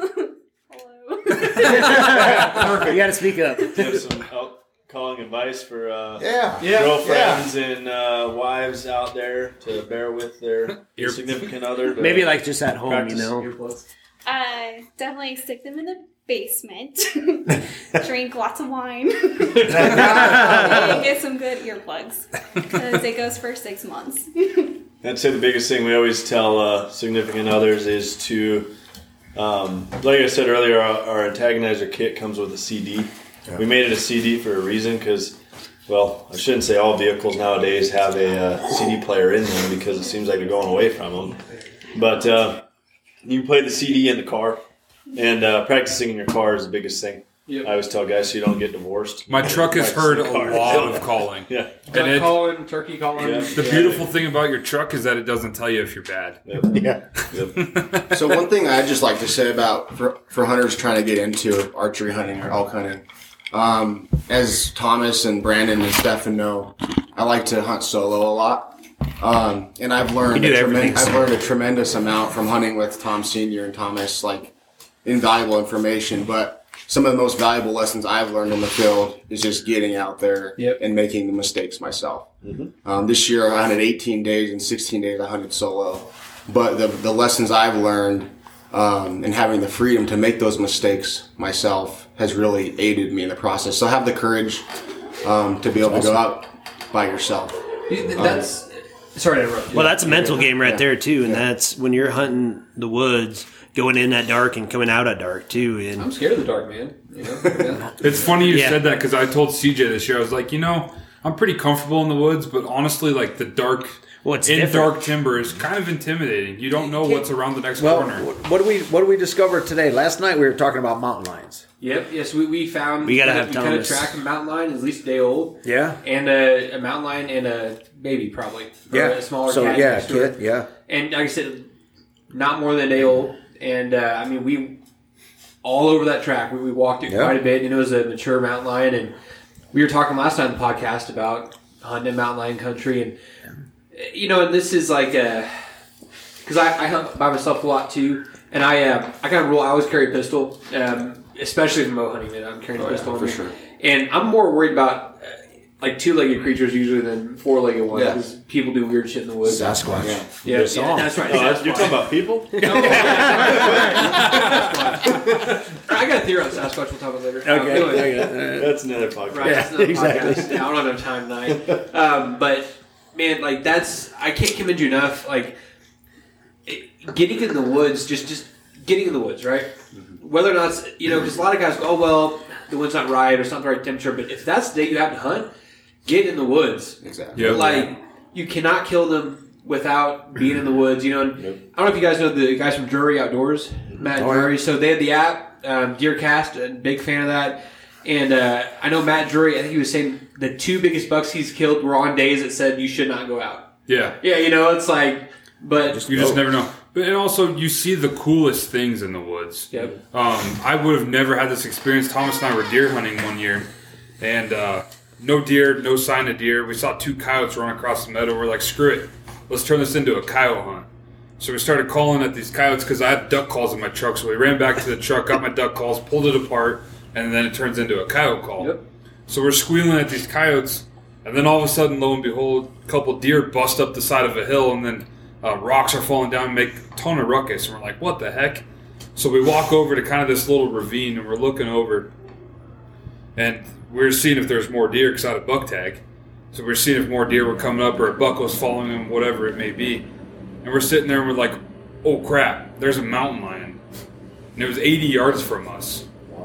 And like that's something that we would have never seen sitting at home. It's just, it's not something that you could ever predict or do. It's just, you got to be there to experience it. And There's something special about it. Oh it. yeah. I think we need to have Thomas tell us a mountain lion story. Oh, yeah, yeah, yeah. Which one? We he heard has, about he has this. two of them. We heard about this last them, night. actually, Yeah. Well, if two- you ever yeah. want to see a mountain lion when you're hunting, you just come with me, I guess. You're the I think I've had mountain like six, seven run-ins with mountain lions now. But um, I know if you got people listening on the podcast who have wolves in their state, they probably think we're a bunch of wussies. Or grizzlies. Or grizzlies. Or yeah. grizzlies, yeah. The But, guys uh, up in Wyoming. Yeah, I'm not scared of anything in Colorado except mountain lion. Um, but we got wolves in the state now. Or a cow now- moose. And now, yeah, or a cow moose. Um, but uh, it, it, no, we, unfortunately, we have them uh, being introduced in the state here next few years due to some. That's another Uh, podcast. Yeah, that's another- that's another podcast. That's why you shouldn't put like biological issues up for a ballot. Hundred percent, it's not a ballot issue. But anyway, um, We'll drink to that. yeah, we'll drink to that. Kool-Aid. Silence. Kool Aid. But yeah, so But uh, yes. yeah, mountain lions. It, I don't know what it is, but I've, I've had some run-ins with mountain lions. Um, a few years, two years ago now. Yeah. Yeah, not, not this last season, but the season before, 2018, no, 2019 would have been season.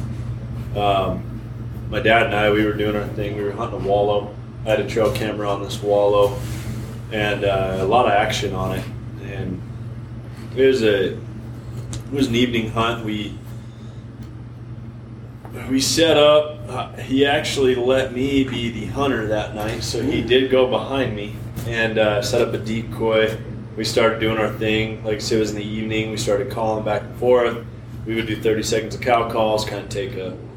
I always say five minute, but I, I, I like think it's a lot three minute. faster because people who hunt us probably think it's a lot faster than five minutes. But three to five minutes, we'll call it. You know, we'll take a little break, start cow calling again. You know, we, we were going on and on with it. Nothing was happening. Started doing some bugling. At this point, you know, it's the last setup of the night. We spent about an hour on it. And, um, all of a sudden, uh, you know, I heard his twig snap to my right, and I, I take a look. Like I said, it's dark timber. You're not seeing more than 40 yards in this spot. And, uh, and I just see this blur, brown little blur, you know, about probably 30 yards. And I'm like, well, I didn't get a good look. Could be a cow, could be a deer. I don't know. All I had was an elk tag. So I get my bow ready. I signal to my dad, you know, hey, I, I seen something. I don't know what it is, but and of course he doesn't know what this means. He thinks Like- like He's the- doing the eye an signal. elk, right? He's like, oh, you see elk. SEAL hand signals Yeah. are not universal. I've No. For those who can't see what's happening, he's pointing to his Yeah. eyes and then pointing out. Pointing at my eyes and I, you know, He's seeing fine. something. yeah. Love the contact. Yep. Lots of contact on the ground. No. So my dad thinks I see an elk. and so so he keeps calling. I get quiet and I get my bow ready. And I'm facing the direction I saw it. And about 15 minutes go by, 20 minutes, nothing's happening. So I'm like, well, must have been a deer. Because if you get deer in and out, like my trail cameras, I get like 2,000 pictures in two weeks, and probably 75% of them is one doe that's just sitting there licking the dirt. You know, and like, True, baby. and so, and so I'm like, well, it's probably just a deer. So I, I set my bow down and look at my dad, and I'm like, I give him the, you know, I don't know signal, whatever that means in your group. And the uh, raising hands up, the shrugging raising shoulders, hand, shrug shoulder tilt the head a little bit. emoji in your phone. And so I, uh, next thing you know, I'm sitting right behind this tree, and there's a little berm, probably about 10 feet behind me, just this little tiny hill. And I'm like, okay, well, I just kind of swivel over, look at my dad, and I'm like, maybe I can see something. So I'm starting to look through the brush, right? And this hill is no no taller than those coolers. Probably from me to the window there, I get this little. Probably It's about five feet- yard. Yeah. Yeah. Hey, don't- we don't have a camera. eight feet, ten feet, and I like crouch down. I look through this little point through the brush, and I'm eye to eye with a cat. And I'm like, oh, oh Mountain lion. mountain lion. Mountain lion, and I, I don't have my bow, and I do have my pistol. It's on my pack though. I keep it on my pack. Yep. And uh, so I'm like, well, you know, I'm on my hands and knees. It's crouched in like the pounce position, if I could describe a pounce position. I'm like, well, this isn't good. He's been sitting there probably for 10 minutes, 15 minutes watching me, you know, move around. Like I should have eaten him. yeah, and so he's like, eh, he looks a little skinny. Maybe I'll wait for the other one. That's Tom Senior. For those who don't know, walk Tom Senior, here, Tom Senior's a little bit meatier. and uh, He's a lot like Stefan. And so I just instinctively started looking for my pistol, right? I'm sitting on my pack because I have an Eberlestock that has the shelf that comes out. Yep. So it makes a great sit, seat, actually. So um, I reach for my pistol, and then my dad sees me reach for my pistol. He's like, shit. That's not good. What is going on? Yeah. So I grab my pistol and I draw on it. And I'm like, I don't, it's not attacking me. Like if I shoot it, am I getting in trouble? I don't, I don't know what to do in this situation. I guess if it comes at me, I'll shoot. But uh, I start yelling at my dad's like, "What's going on?" I'm like, "It's a mountain lion." He's like, "What?" I'm like, "Mountain lion," and he's like, "Okay." So And Mountain's I'm- like, yeah, I'm here. yeah, and I was right like, here, yeah. Yep, I'm ready. And so I got the pistol drawn, and I'm just looking at it, and it's a double action pistol, so I can either squeeze or pull the hammer. Yep. And uh, it wasn't backing down, so I was like, "Well, I guess I'm gonna shoot it." What did he? And so, so it's like eight feet. I'm like, well, if you shoot it with a nine millimeter pistol, I'm pretty sure it's you can have a pretty good justification of self defense at that point, right? Oh yeah. And so um, I'm starting to pull the trigger slowly, and I'm making sure I got my aim good. And, and I didn't know, but my dad circled around me, and he's coming behind me. You know, you're supposed to act big with a mountain lion, right? So he has his Yep. bow over his head. All of a sudden, I hear a twig snap behind me, and I'm like, shit. so, there's something coming behind, so I look real quick, see it's my dad. Turn around, mountain lion was gone. No. And so I was like, okay, well, at least I didn't shoot my dad, and the mountain lion ran away. So There you go. it was a win-win. But Everyone walks away. Yeah, That's wild. that was my closest encounter, and a week later, it was another close encounter. It was probably about 30 yards. So I assume the same mountain lion in the area, but we were packing out in the dark. It pitch black. We're about a quarter mile from the four wheeler, and uh, well, I guess back up about two miles back, I caught a glimpse of eyes in a tree. I don't know what they were. Could have been anything, but Yeah. mountain lion's kind of a greenish haze to their eye, and, And uh, big. Turns out it was just a big and they're raccoon. close. big raccoon. Big Biggest raccoon. coon I've ever seen in tree line. Yeah, exactly. exactly exactly so but we're walking out and there's always this meadow where there's moose and like brandon mentioned earlier probably the second most dangerous thing in colorado is a cow moose with a calf Yep. you do not want to get in front of or in between anything that sort and cj you've been part of one where yeah i got pretty dicey on that one too Or that was one a that- bull a cow and a and a calf The bull that charged us. yeah, and a bull. Yeah, we've had some run-ins with moose, but um, so I get to this meadow and I'm like, all right, Dad, this this meadow. I ran into moose a lot. Like, just keep your eyes open. And got our headlamps out, and I look to the right. Boom, there's the cat, just following right along with us, Parallel. paralleling us. And I'm like, well. So I draw my pistol again, and I'm like, all right, back to back. You keep your lights front. I'll keep an eye on the cat. Start walking, but then it bottlenecks into dark timber. You can see about five Yep. feet. it's, it's dark. That road you've been Yeah. on, it, it's it's dark. There's it's just kind of a like cliff and there's trees. So I'm like, well, he followed us into the trees there. Let's see what happens. And we made it to the four wheeler and we left. But and I assume it's the same cat. I don't know, CJ. You got ended up getting a cat on trail camera. I think that winter too. So Yeah. could have been the same cat. I got that cat on trail That was in camera. January, I think. Yeah, they're resilient. I mean, there was four foot of snow up there, and that cat's trumping through snow. I mean, Wow. cats are It's they're, impressive. they're, not, they're a force to be reckoned with yeah, for sure. they're impressive creatures. I got another buddy who's an elk hunter in Oregon, and actually lives in Kansas now, but he, he grew up in Oregon, hunted there quite a bit. And the only cat he, he killed one. Um, you say went into this little valley, and there's just one little pinch point basically to get in there, right? Kills now, has on his back, he's packing it out, and on the way in, at that pinch point, so he's kind of walking on the side of this like cut. and It's about five feet wide, and he looks down to his right, and there's like a pile of bones, and, like you multiple carcasses. Right, like, that's weird. So he notices there's kind of flat right above him. So he goes up there, and there's paw prints. Like cat sits there all the time. And he, he figures out, okay, perfect little you know ambush point. You know, jumps on whatever, knocks down. He's like looking around. He's like, There's another, another way for me to get out of here. And so he kind of keeps that mental note, right? So he's going in there. He sees a cat a couple times, right? And so when he's coming back through, he's like, okay, I'm gonna go up on that flat and see what's going on because he'd seen the cat a couple more times as he's getting closer and closer to that flat. Well, he goes up there and guess what's hanging out right there? Tail going back and forth. Wow. It's that cat. And so he just he made the decision. He's like, I gotta. He's like, I can't get out past it, and I'm not going underneath it with a pile of meat on my back. You know, and so he killed it um, and uh, let the. It was uh, the elk he was going after this depredation tag, and so he let the game lord explain the situation, told him where it was, and everything was good to go. But that's those, those things scare me, man. Cats are eerie. Yeah. You look at their paws; they're so big, but they don't make a noise. Dude. Like it's the most quiet creature. I don't. Like Well, I they're said, I had a lot of They're- fun they're Storm predators. Mountain. Yeah. Yeah. I've been oh, on yeah. Storm Mountain turkey hunting. Sure. Same thing. I got that one on film, and my buddy Ethan, who's gonna be coming over later tonight too. Same thing. I was turkey calling. They're gobbling, just coming right in. Hen comes in. The toms disappear. Everything goes away, and I'm like, that was weird. Like turkeys can't smell, right? so, circle back. Yeah, circle back. Circle back to Why else would they leave? And I look to my left, and I just behind this big old pine tree, I just see a tail about Yep. 20 yards away. It Yep. full circled me. Full circled me and Ethan. And I left my pack, of course, up behind us in the burn area where the trees are like six foot and dense as hell. And I'm like, well, I kind of want my pack back. It's like a three hundred dollar pack. Yeah. So I'm like, "Oh." I got my bow. Ethan, let's. Uh, Ethan's a marine, and he went on to like you know fight mode. He like started carving a stick to kill it. There you go. He's like, I don't have a weapon, so I'm not gonna use my knife, but I'm gonna so whittle a he's stick like, real "Get quick." spear ready. And I'm like, okay. It's proactive. Yeah. You know, improve his fighting position. And we did. We uh, got up to my pack, and there's paw prints around my pack because there was snow.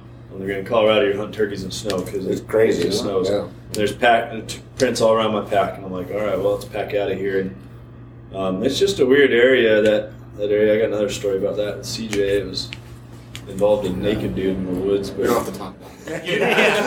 What happens in the woods stays in the woods. pistol. Naked dudes in the woods. It's not my scene. Ethan and I, we hiked out, and that mountain lion, once again, we saw it paralleling us. And, like, usually mountain lions don't let you see them. And Yep. when Well, they let you say see if- them, it's Yeah. probably not good. But Well, they say if you if you spot a mountain lion, they've already decided not to Yeah, not not to kill kill you. you. Yeah, Not to kill you right at the moment. yeah, exactly. You know. Yeah, but that was a weird area. When we went turkey hunting, first time I turkey hunted with CJ, I think, wasn't it? Yeah. So yeah, we took him up there, and I was like, all right, I got a decent spot of Storm Mountain, public land. We were hunting for you because I had filled. Yeah. You had already filled your tag, and so he was just hunting with me to go with me. And so let's go try this area out. We drive in there, and I told him the mountain lion story. I was like, there might be mountain lions up here, you know. And uh, we hike into the spot, and we get there. And like I said, hike in. It, it's not like miles, but a half mile little hike in, and you know, there's some houses around. But we get into the spot where I want to set up. I'm like, all right, we're gonna get up right here. The sun's rising. I was like, we're gonna set up here, see if the turkeys are roosting down on private, see if we can bring them up in. We come around the corner and it's cold. I mean, it's what was it? A- April, Yeah. There was snow. March, April. There's, There's snow. yeah, There's like So 30 there's like- degrees, 25 degrees. Oh, probably. probably at least 20. 20 degrees. And this old dude, I, I say old, maybe like 60s, 50s, late 50s, 60s. He's in his whitey's tighties. Oh no. And uh, I like look at CJ, I'm like, see that? Rub my eyes. I rub my eyes, like, did you see that? He's like, yeah, what the, what the hell is that? And it's our first hunt together. He's like, what'd you get me into? Shit? And uh, next thing you know, I think the guy sees us. Like, he looks at us. I'm like, He's right. probably thinking the same thing. And I'm like, well, we need to go about uh, 50 yards past him to hunt. And I don't know if it's going to be any good now because he's out here running around naked, but maybe he like feeds the turkey. But turkeys So- can't So, smell. what was more? Yeah. So we're Yeah. good. So What was there you scarier, the the guy or mountain lion? Well, it gets scarier because I think the guy was scarier because also we met- we locked eye contact. The two-legged Eye creatures, contact. right? yeah, the two. we get eye contact. The guy's staring at us. We're staring at him. And all of a sudden he goes behind a tree. Yo! And he, and he, and he, he pokes his head around the tree. He full on grabs a tree and starts humping it. For lack of a better word, he starts Wait. humping the tree. Where's Well, this eye podcast going? Oh, yeah. Oh my god. Where's this going? Well, making eye contact Fuck while it. humming- humming the three dominance. Well, Yeah, there you go. he was claiming his ground, but Yeah. So CJ and I are like, what do we do? We're like, well, do you want to How much keep are those gobblers worth, man? yeah. so I didn't know what to do. I'm What like, gobbler are you like, going we the for? gun. Yeah. Just walk past it. I was like, well, I can tell he doesn't have a gun unless it's like a little derringer up his ass. But, so I was like, well, Oh, he has a gun. so like, let's, uh, let's just go around him, I guess. So we did a little wide loop about 80 yards around him, and he just kept like looking at us. And I'm like, okay. So he might be go. up there still Well, dead. I don't There was know. no houses around at all. No, I, that guy might have been on shrimp. He just, I don't know, he was tripping on something, but he. Well, I've just realized I'm never gonna hunt with you again. If you want to Yeah, see man, something that's, cool, you uh, should come. There you go. Exactly. I want to carry the camera. On that note, man, like you gotta get a TV crew to follow you around. Exactly. Yeah. Got some wild stories. so you're talking about turkey hunting and having the cat stalk you Yep. while you're hunting. So my cousin in South Carolina has a, a very similar story. There's there's not mountain lions out there, just bobcats. Yeah. But he was sitting up against a tree, calling, had a gobbler working. Similar kind of deal. Calling, gobbler's working, working. He shuts up, gobbler shuts up. So he's any minute he's waiting for this gobbler to pop out. And out of nowhere, he gets nailed from the side, knocked over, does a couple of rolls in the dirt. he gets up, like he picks his head up, looks around dazed, just in time to see a bobcat doing the same thing. They both realize that he wasn't a turkey at the same time. yeah, so he, he got attacked by a bobcat. Bobcat Oh my obviously just ran off without any issue, but that's a testament to his hen calling skills. Yeah. Honestly, I'd probably rather get attacked by a bobcat. I saw a video uh, Yeah. back east. People were hunting. Guy was sitting right in front of a log, and someone just decided to shoot at movement instead of Oh, I saw that. figuring out the, the target, and blew the limb on the log right right next to his head. Blew that limb right off, and then he rolled down because of the concussion of the Yeah. sound. And it's, it's it's terrifying. Just so a- i would rather run into a bobcat than a person. I think the Public two-legged service creature. here: don't shoot at movement.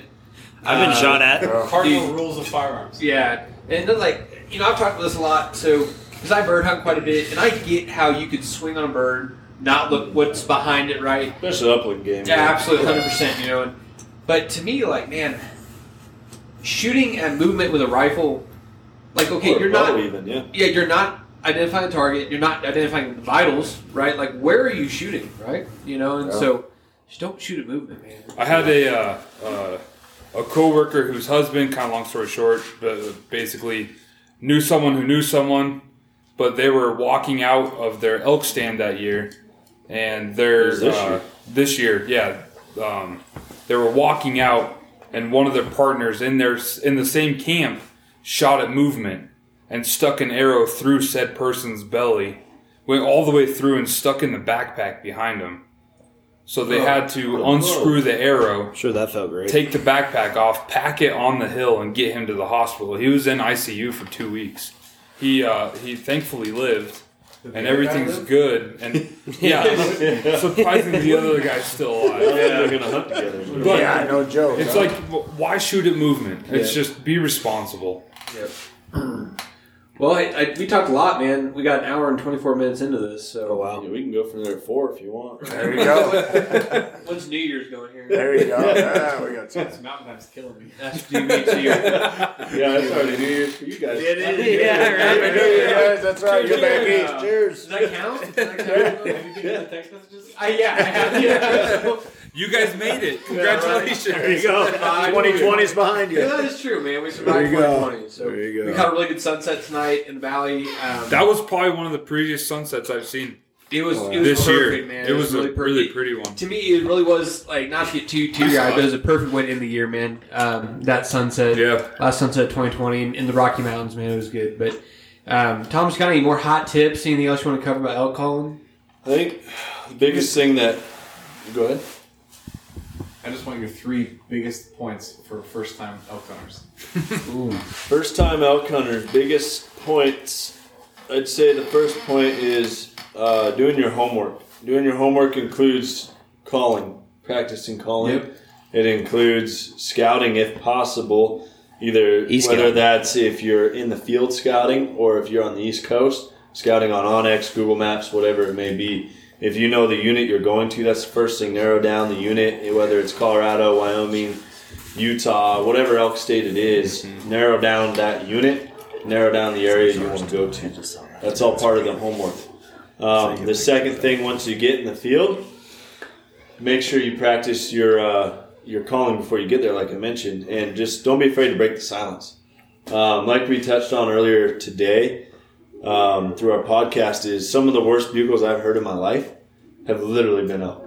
Like my dad and I joking, like, man, we need to give this guy an up calling lesson. Like we'll give him our card when he when he calls in, Yep. and then all of a sudden, well, we can't give him his card because he's running away. he has his help. Yep. Um, you know, don't be afraid to break that silence. Call. Um, the third tip, uh, I think another thing we mentioned tonight is, like CJ said, don't don't be afraid to get out there and do it. Um, I know it's it's kind of an eerie feeling. You're going to do something that you're not comfortable with. Um, luckily, in today's world, you have so many so many ways to research how to hunt elk, hunt deer, hunt whatever it may be. Track whether yourself. it's podcasts, whether it's you know using onX, whether it's using Google Maps, uh, YouTube. you know YouTube, calling lessons on uh, you know through us via in person or online. Uh, there's so many opportunities to be successful nowadays. That's one thing we've said in the uh, elk competition world, elk calling competition is the competition is getting tough. Honestly, like Yep. people are getting good just because they sit and they listen to people on YouTube or they get calling lessons from you know even us online. Um, you know we're we're always looking to help build up our team, if you will, and uh, the national calling competitions. Um, and it's the competition's getting stiff, uh, not only in in in competition calling, but in the field. I was giving my dad crap because I'm like, man, you gotta stop teaching people how to elk hunt because you're making it hard for us. I was gonna say now, do you, you guys kind of hold back a little bit, like only teach eighty percent? you know, like Bruce mentioned earlier, the biggest thing is getting people out and continuing to hunt as as much, as Especially a greedy younger as- generation. Yeah, as greedy as hunters can be, as all of us know we can be. Oh, you know, yeah. you find your spot, you don't want to tell anybody about it. Right? This is my mountain. and uh, this is my mountain. This is this is public land, but it's my We know spot. your spot then. Yep. You know, or, or this is my unit, or this is my private land, whatever it may be. But at the end of the day, we all have the same goal, and if we don't work together, we're not going to reach it Yep. and you know the something is going to stop us. Um, so teaching the younger generations, even the older generations, you know, just like these guys. CJ was 28 before he started archery elk hunting. Granted, he big game hunted with a rifle. I'll say, you know, he wasn't as into it as he is now. I mean, he may even be more into elk hunting than I am at this point, but um, that might be a little stretch. But For me, it all Sounded good. For me, it all But, started uh, with turkey hunting, and there's in turkey there's a lot of parallels between elk hunting and He turkey did. 100%. he was a diehard turkey hunter, and Still is. And he still is 100. percent But he, I did get him to admit this year that elk hunting Yeah, is more important is. than turkey. He So- told me that, man. Yeah, So you he showed did. me- You're talking a 600 Yeah. pound animal Yeah. come That's it. screaming in with antlers, and you got bet CJ 25 pound like, animal. Thirty seconds later, he showed me pictures of turkeys. You know. Yeah. Um, yeah, So and, and that's- said that. Yeah. that is the biggest thing at the end of all of our goals. And you know, I think these podcasts, whether it's yours or anybody else's, and whether it's a social media, um, whether it's good or bad, you know, there's some out there that's ruining it for us. You know, whether it's trophy hunting, poaching, whatever it may be. You know, people are getting desperate for attention nowadays Yep, on Instagram and and every social media outlet out there. And I think that's the biggest thing to not get involved with is getting desperate for that attention. Um, just remember what it's for. You know, we're here to feed our families. Uh, we're here to you know feed friends, to teach the youth and the, the next generation to uh, hunt and be able to provide for their own Yep. family and be able to conserve. You know, hunters Yep. are conservationists. Uh, without hunters, uh, I don't know if you do any research or seen anything you know published, but deer hundred years ago or elk hundred years ago, you know, there's, there was a thousand in the United States. Deer, now, turkeys, deer, turkey, elk, everything. Oh, yeah. Turkey's nearly extinct. Oh, yeah. Yep. Yeah, nearly extinct now. Every every species. I mean, hunting back in the day was for the fur and for sale. You know, and Yep. it was completely commercialized. Just kill, kill, A kill, livelihood. leave it lay. Yeah, market and hunting. uh, Yep. it was just Yeah. a market. And I'm not saying that doesn't exist today, but without conservation and what we've done, you know, it wouldn't be here today uh, the way it is and the populations that we have. Yep. And uh, and if we stopped at the same time, there's nothing to manage that population. Hundred So percent. that's something that we need to carry on through the next generations to come. So You that know, would be my take. well I said. takeaway three. Yep, That's well perfect. said. That's, Well- well that's so good. And you know, on that that note there too, you know, it, if you're listening to this and you don't like to hunt, or that's just not your thing, but you like to hike, or you like to kayak, or like spend time outdoors, you know, hunters pay for a lot of that, and we're happy to do that, right? I'm happy to foot the bill for that.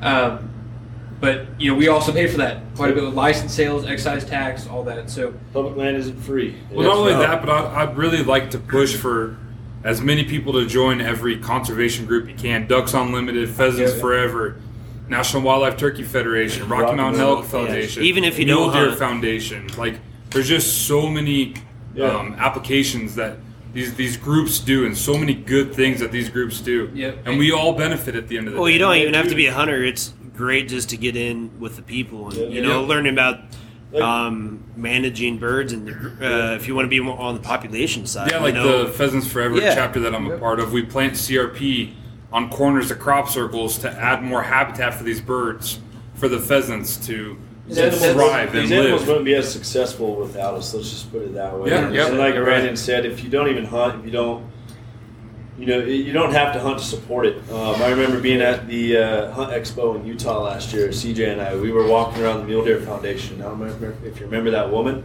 Yeah. She came up and she asked the Mule Deer Foundation. She didn't hunt. She didn't do anything. She just went to the show to go see what it was about. And next thing you know, we're signing up for the Mule Deer Foundation and we're doing our annual membership. Yep. She's asking questions. She's inquiring what's going on, and she doesn't hunt. She has not a clue. She could tell she had not a clue what's going on. Next thing you know, she signs up for a lifetime membership. Love you it. You know, she paid fifteen hundred dollars, and she's like, "This is a great cause. I love it." Yep. She's like, "I'll never hunt in my life, but I love what you're doing." It goes a long So- way. Yeah. You know, yeah. you know, in my, in my real job, I work a lot with conservation groups, and the mm-hmm. people that work for those, they work really hard. Some of the hardest working people I know, Oh, and yeah. they're they're bought into the mission. And you know, what I always suggest to people is like, you know, you don't have to be a member of 17 organizations, but you know, if you're new to this, or if you like pheasant hunting, right? Yeah. Find a pheasant forever chapter. If you like Yep. turkey hunting, find an, an NWTF chapter. Hell, if and you like trout get fishing. involved. Yeah. Yeah, Trout Unlimited. Trout Unlimited. Trout Unlimited. Yeah, That's what's that's what's really cool about that Infinite Outdoors company that I'm a part of, the Yeah. biologist for. Um, the the annual fee of twenty five dollars that uh, that you pay to use the, the app and everything, that that goes one hundred percent to the charity of your choosing. So there's Trout Unlimited, Pheasants Forever. So that yearly fee just goes straight to conservation. Yeah. So, You want to talk about that that a little bit? Yeah, I mean, not to carry this on incredibly long, but the the Infinite Outdoors is a new program that started up this year. I'm a biologist for it, and uh, it's it's essentially a VRBO for hunting and fishing properties here in Colorado. And uh, long term goal, we'd like to get it nationwide, um, spread out throughout the entire entire country. But it, it gives uh, outdoorsmen and women the opportunity to to use private property without uh, getting locked into a yearly lease. Um, they can bounce around from properties to properties. They can go to different fisheries. Um, th- th- we have everything from big game to small game to to fish. Uh, you name it, we have it. We have 100,000 acres in eastern Colorado that uh, we guide mule deer hunts on. We do DIY antelope deer hunts. So, um, So the way this kind of works, all right, summarizing, correct me if I'm wrong. So, like, let's say I'm a guy from Kansas City, so I want to come out here and hunt. I, you know, sign up for the app. I pick a property, you know, go and it says what the price is to hunt that DIY for however many days, right? Yep, it's it's a per day basis, so it's a trespass fee. Yep. basically. And so I can try that out, you know, Yep. and like you said, I'm not locked into a couple thousand dollar lease that year, or I just go spend you know two hundred dollars for two days to hunt or whatever it is. Yeah. And go, you know what? I don't like this. I'm going to go to this other property, you know, ten miles away or something. Exactly. Yep, Okay. that's exactly how it works. So it's a day to day thing. You can book seven days if you want. You can book one day and just do it day to day kind of thing. Um, so it's, it's really up to you on what you want to do and how you want to do it. But it's it's very user friendly. It benefits both the landowner and the the outdoors person. Gotcha. What's that called again? It's called Infinite Outdoors. So the Outdoors. website's infiniteoutdoorsusa.com. Gotcha. I'll definitely put that in the show notes. I think, I think that Simmons be really cool. You know, based on everything you said about it. So Mhm. we're, I'm excited to check that out. Yeah. What's the name of the, your company again? Mile High Note Game Calls. We're based out of Loveland, Colorado. Um, like I said, just I, I wish I could say it's my dad and I, but I'll give him full credit at this point. He does primarily make most of the calls. Um, Brandon, Stefan, CJ, and myself, we do help out occasionally when uh, I guess the demand is more than he can produce. It's usually during go in hunting season, Usually, right before. right before Show hunting season. season, show season, we yeah. go out and we do help a lot.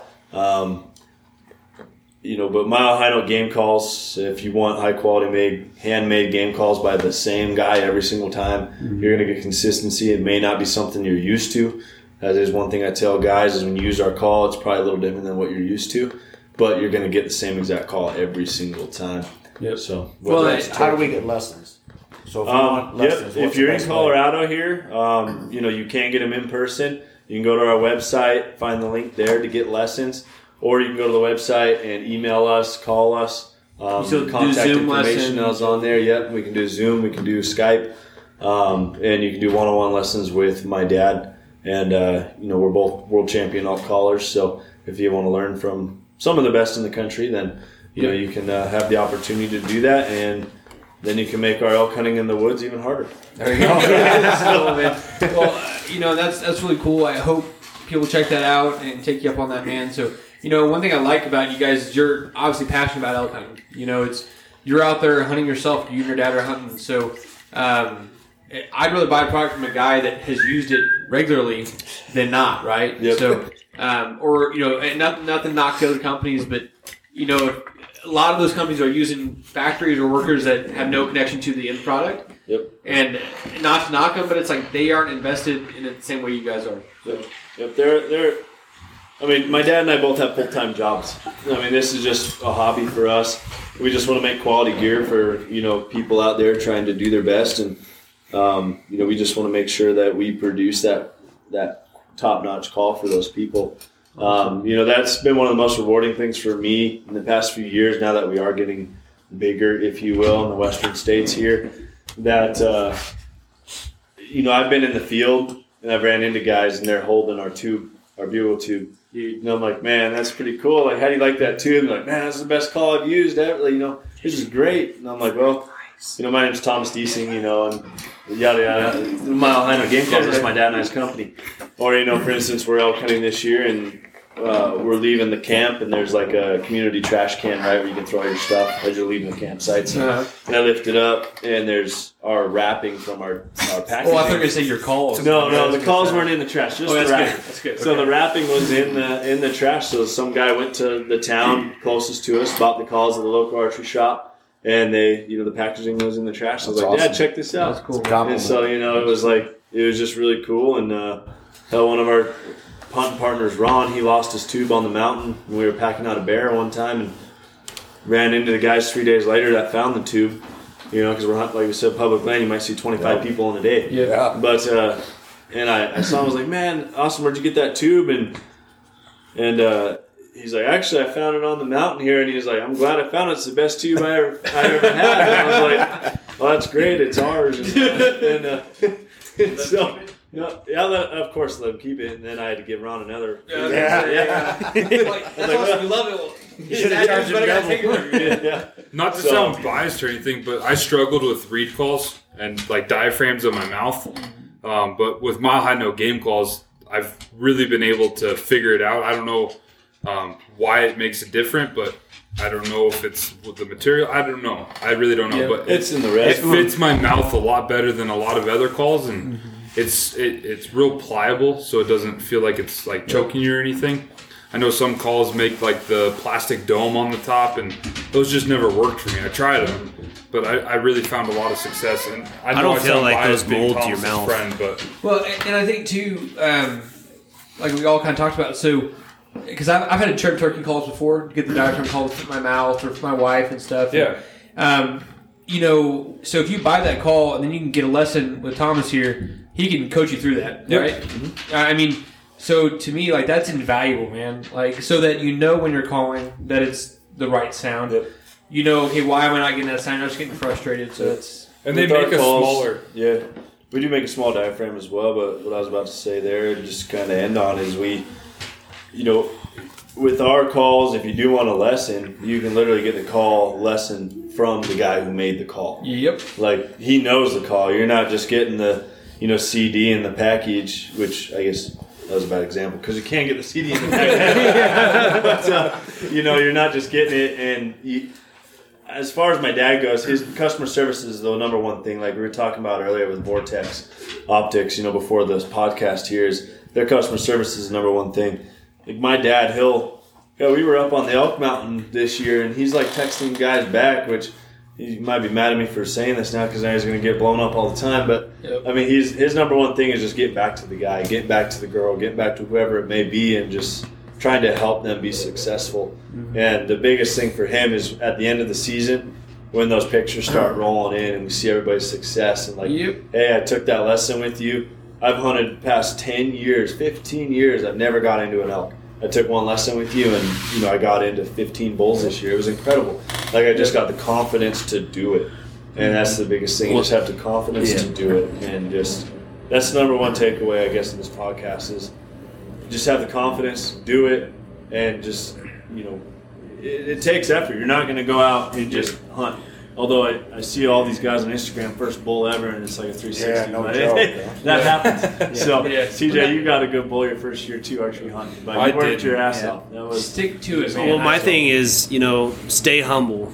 Um, don't be scared of failure because Yeah. failure leads you to success. Um, have the confidence to try something new, and if something doesn't work, learn from that. If Yeah. something does, you take note of that. You know, more something tool, that worked the first time may not work the second. Well, that's Something that exactly- didn't work will work next. tools in the It's toolbox, hunting. It's and- turkey hunting. Yeah. It's hunting. They call it hunting for a reason, not shooting. Yes. well, you know, you think you master it, and then all of a sudden, you don't. Hey, then you don't. The wild animals, man. Oh yeah, You know. it doesn't matter what species. It's it's hit and miss. Well, I think that's that's a lot of good stuff. So, Yeah.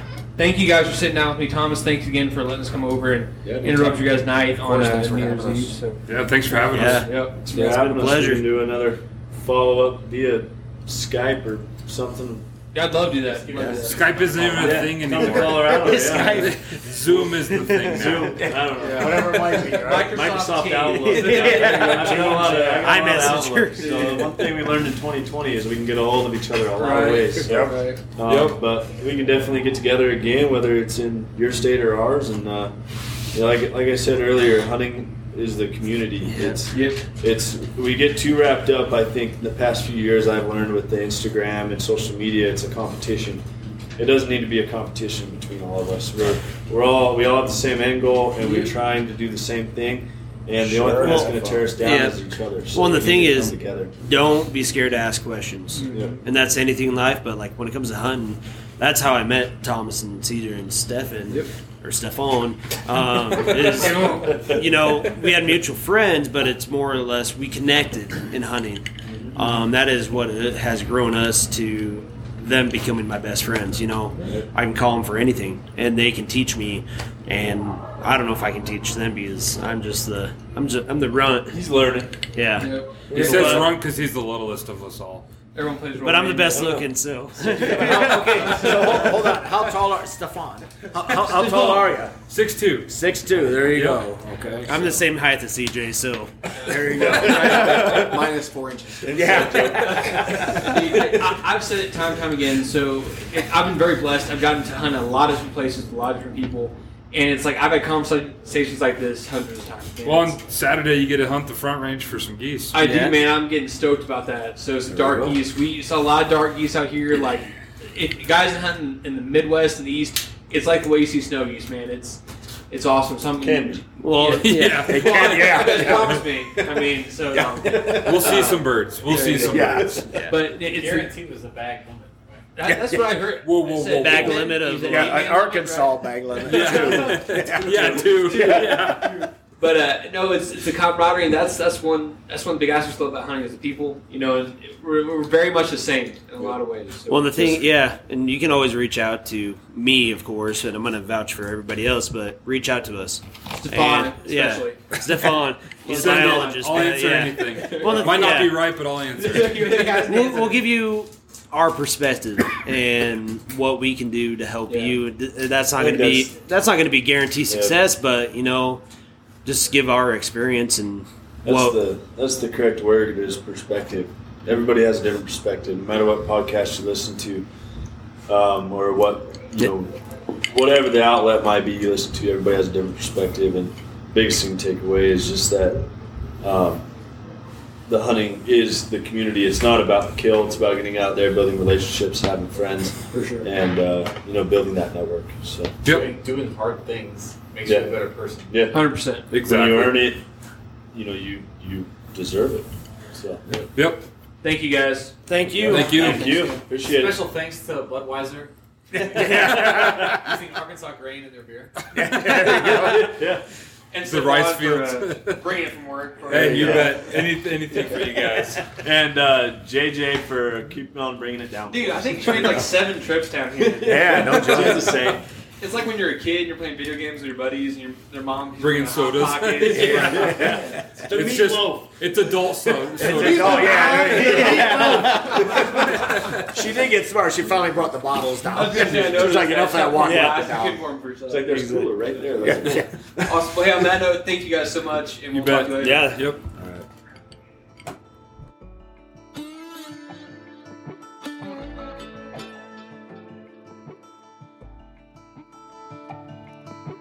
Well, I hope you enjoyed that episode. It got it was just a wonderful night. Uh, you know, Thomas was very gracious to have us over and let us hang out that evening, and he spent a couple hours on New Year's Eve chatting about hunting. Man, um, it's just really a sign of how passionate these guys are about hunting, and I was so grateful to to run into them. I'm glad Brandon and uh, Bruce introduced me to them, and we had a great conversation. So. We're going to go hunt some elk tomorrow, and um, I hope you enjoyed this episode. Check out Mile High Note Game Calls awesome company. As you heard in this episode, Thomas has a ton of knowledge.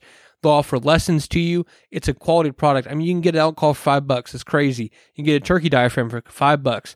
Um, it's just so cheap. Why wouldn't you do it? You know, a lot of guys spend a ton of money on their rifles or their ammo or traveling, but they you could spend 50 bucks and buy all their stuff and a CD and get some knowledge. So make sure you check out Mile High Note Game Calls. You can learn from the experts to make their own calls, and they'll sell them to you.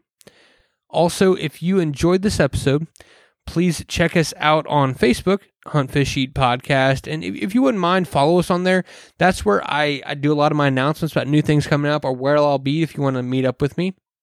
Also, follow us on Instagram, Hunt Fish Eat Podcast. Subscribe to the podcast wherever you listen to it iTunes, Stitcher, um, I'm trying to think of what, what else, Spotify, you know, all those things. Make sure you subscribe so you never miss, miss an episode. Also, if you could share this with your family and friends, that'd really help me out, get some more coverage, and, and just let people know about the podcast and what we're doing. I'm trying to educate and do some cool stuff. So, and if you're listening on iTunes, please give us a review. That'll help this podcast grow more and more and just uh, come up in searches and more things like that. Go visit waltonsinc.com. Those guys are awesome. I, I said a hundred times they have the best equipment, the best spices out there. Make sure you check them out. ClayShootingApparel.com. Fun hats, shirts, things like that. If you like to shoot clay targets, you'll like Clay Shooting Apparel. Also, Mile High Note Game Calls. I, I said at the beginning, man, milehighnotegamecalls.com. Thomas and his dad are making some really awesome products. You owe it to yourself to check them out. Mile High Note Game Calls. Hope you enjoyed the episode. We'll talk to you later.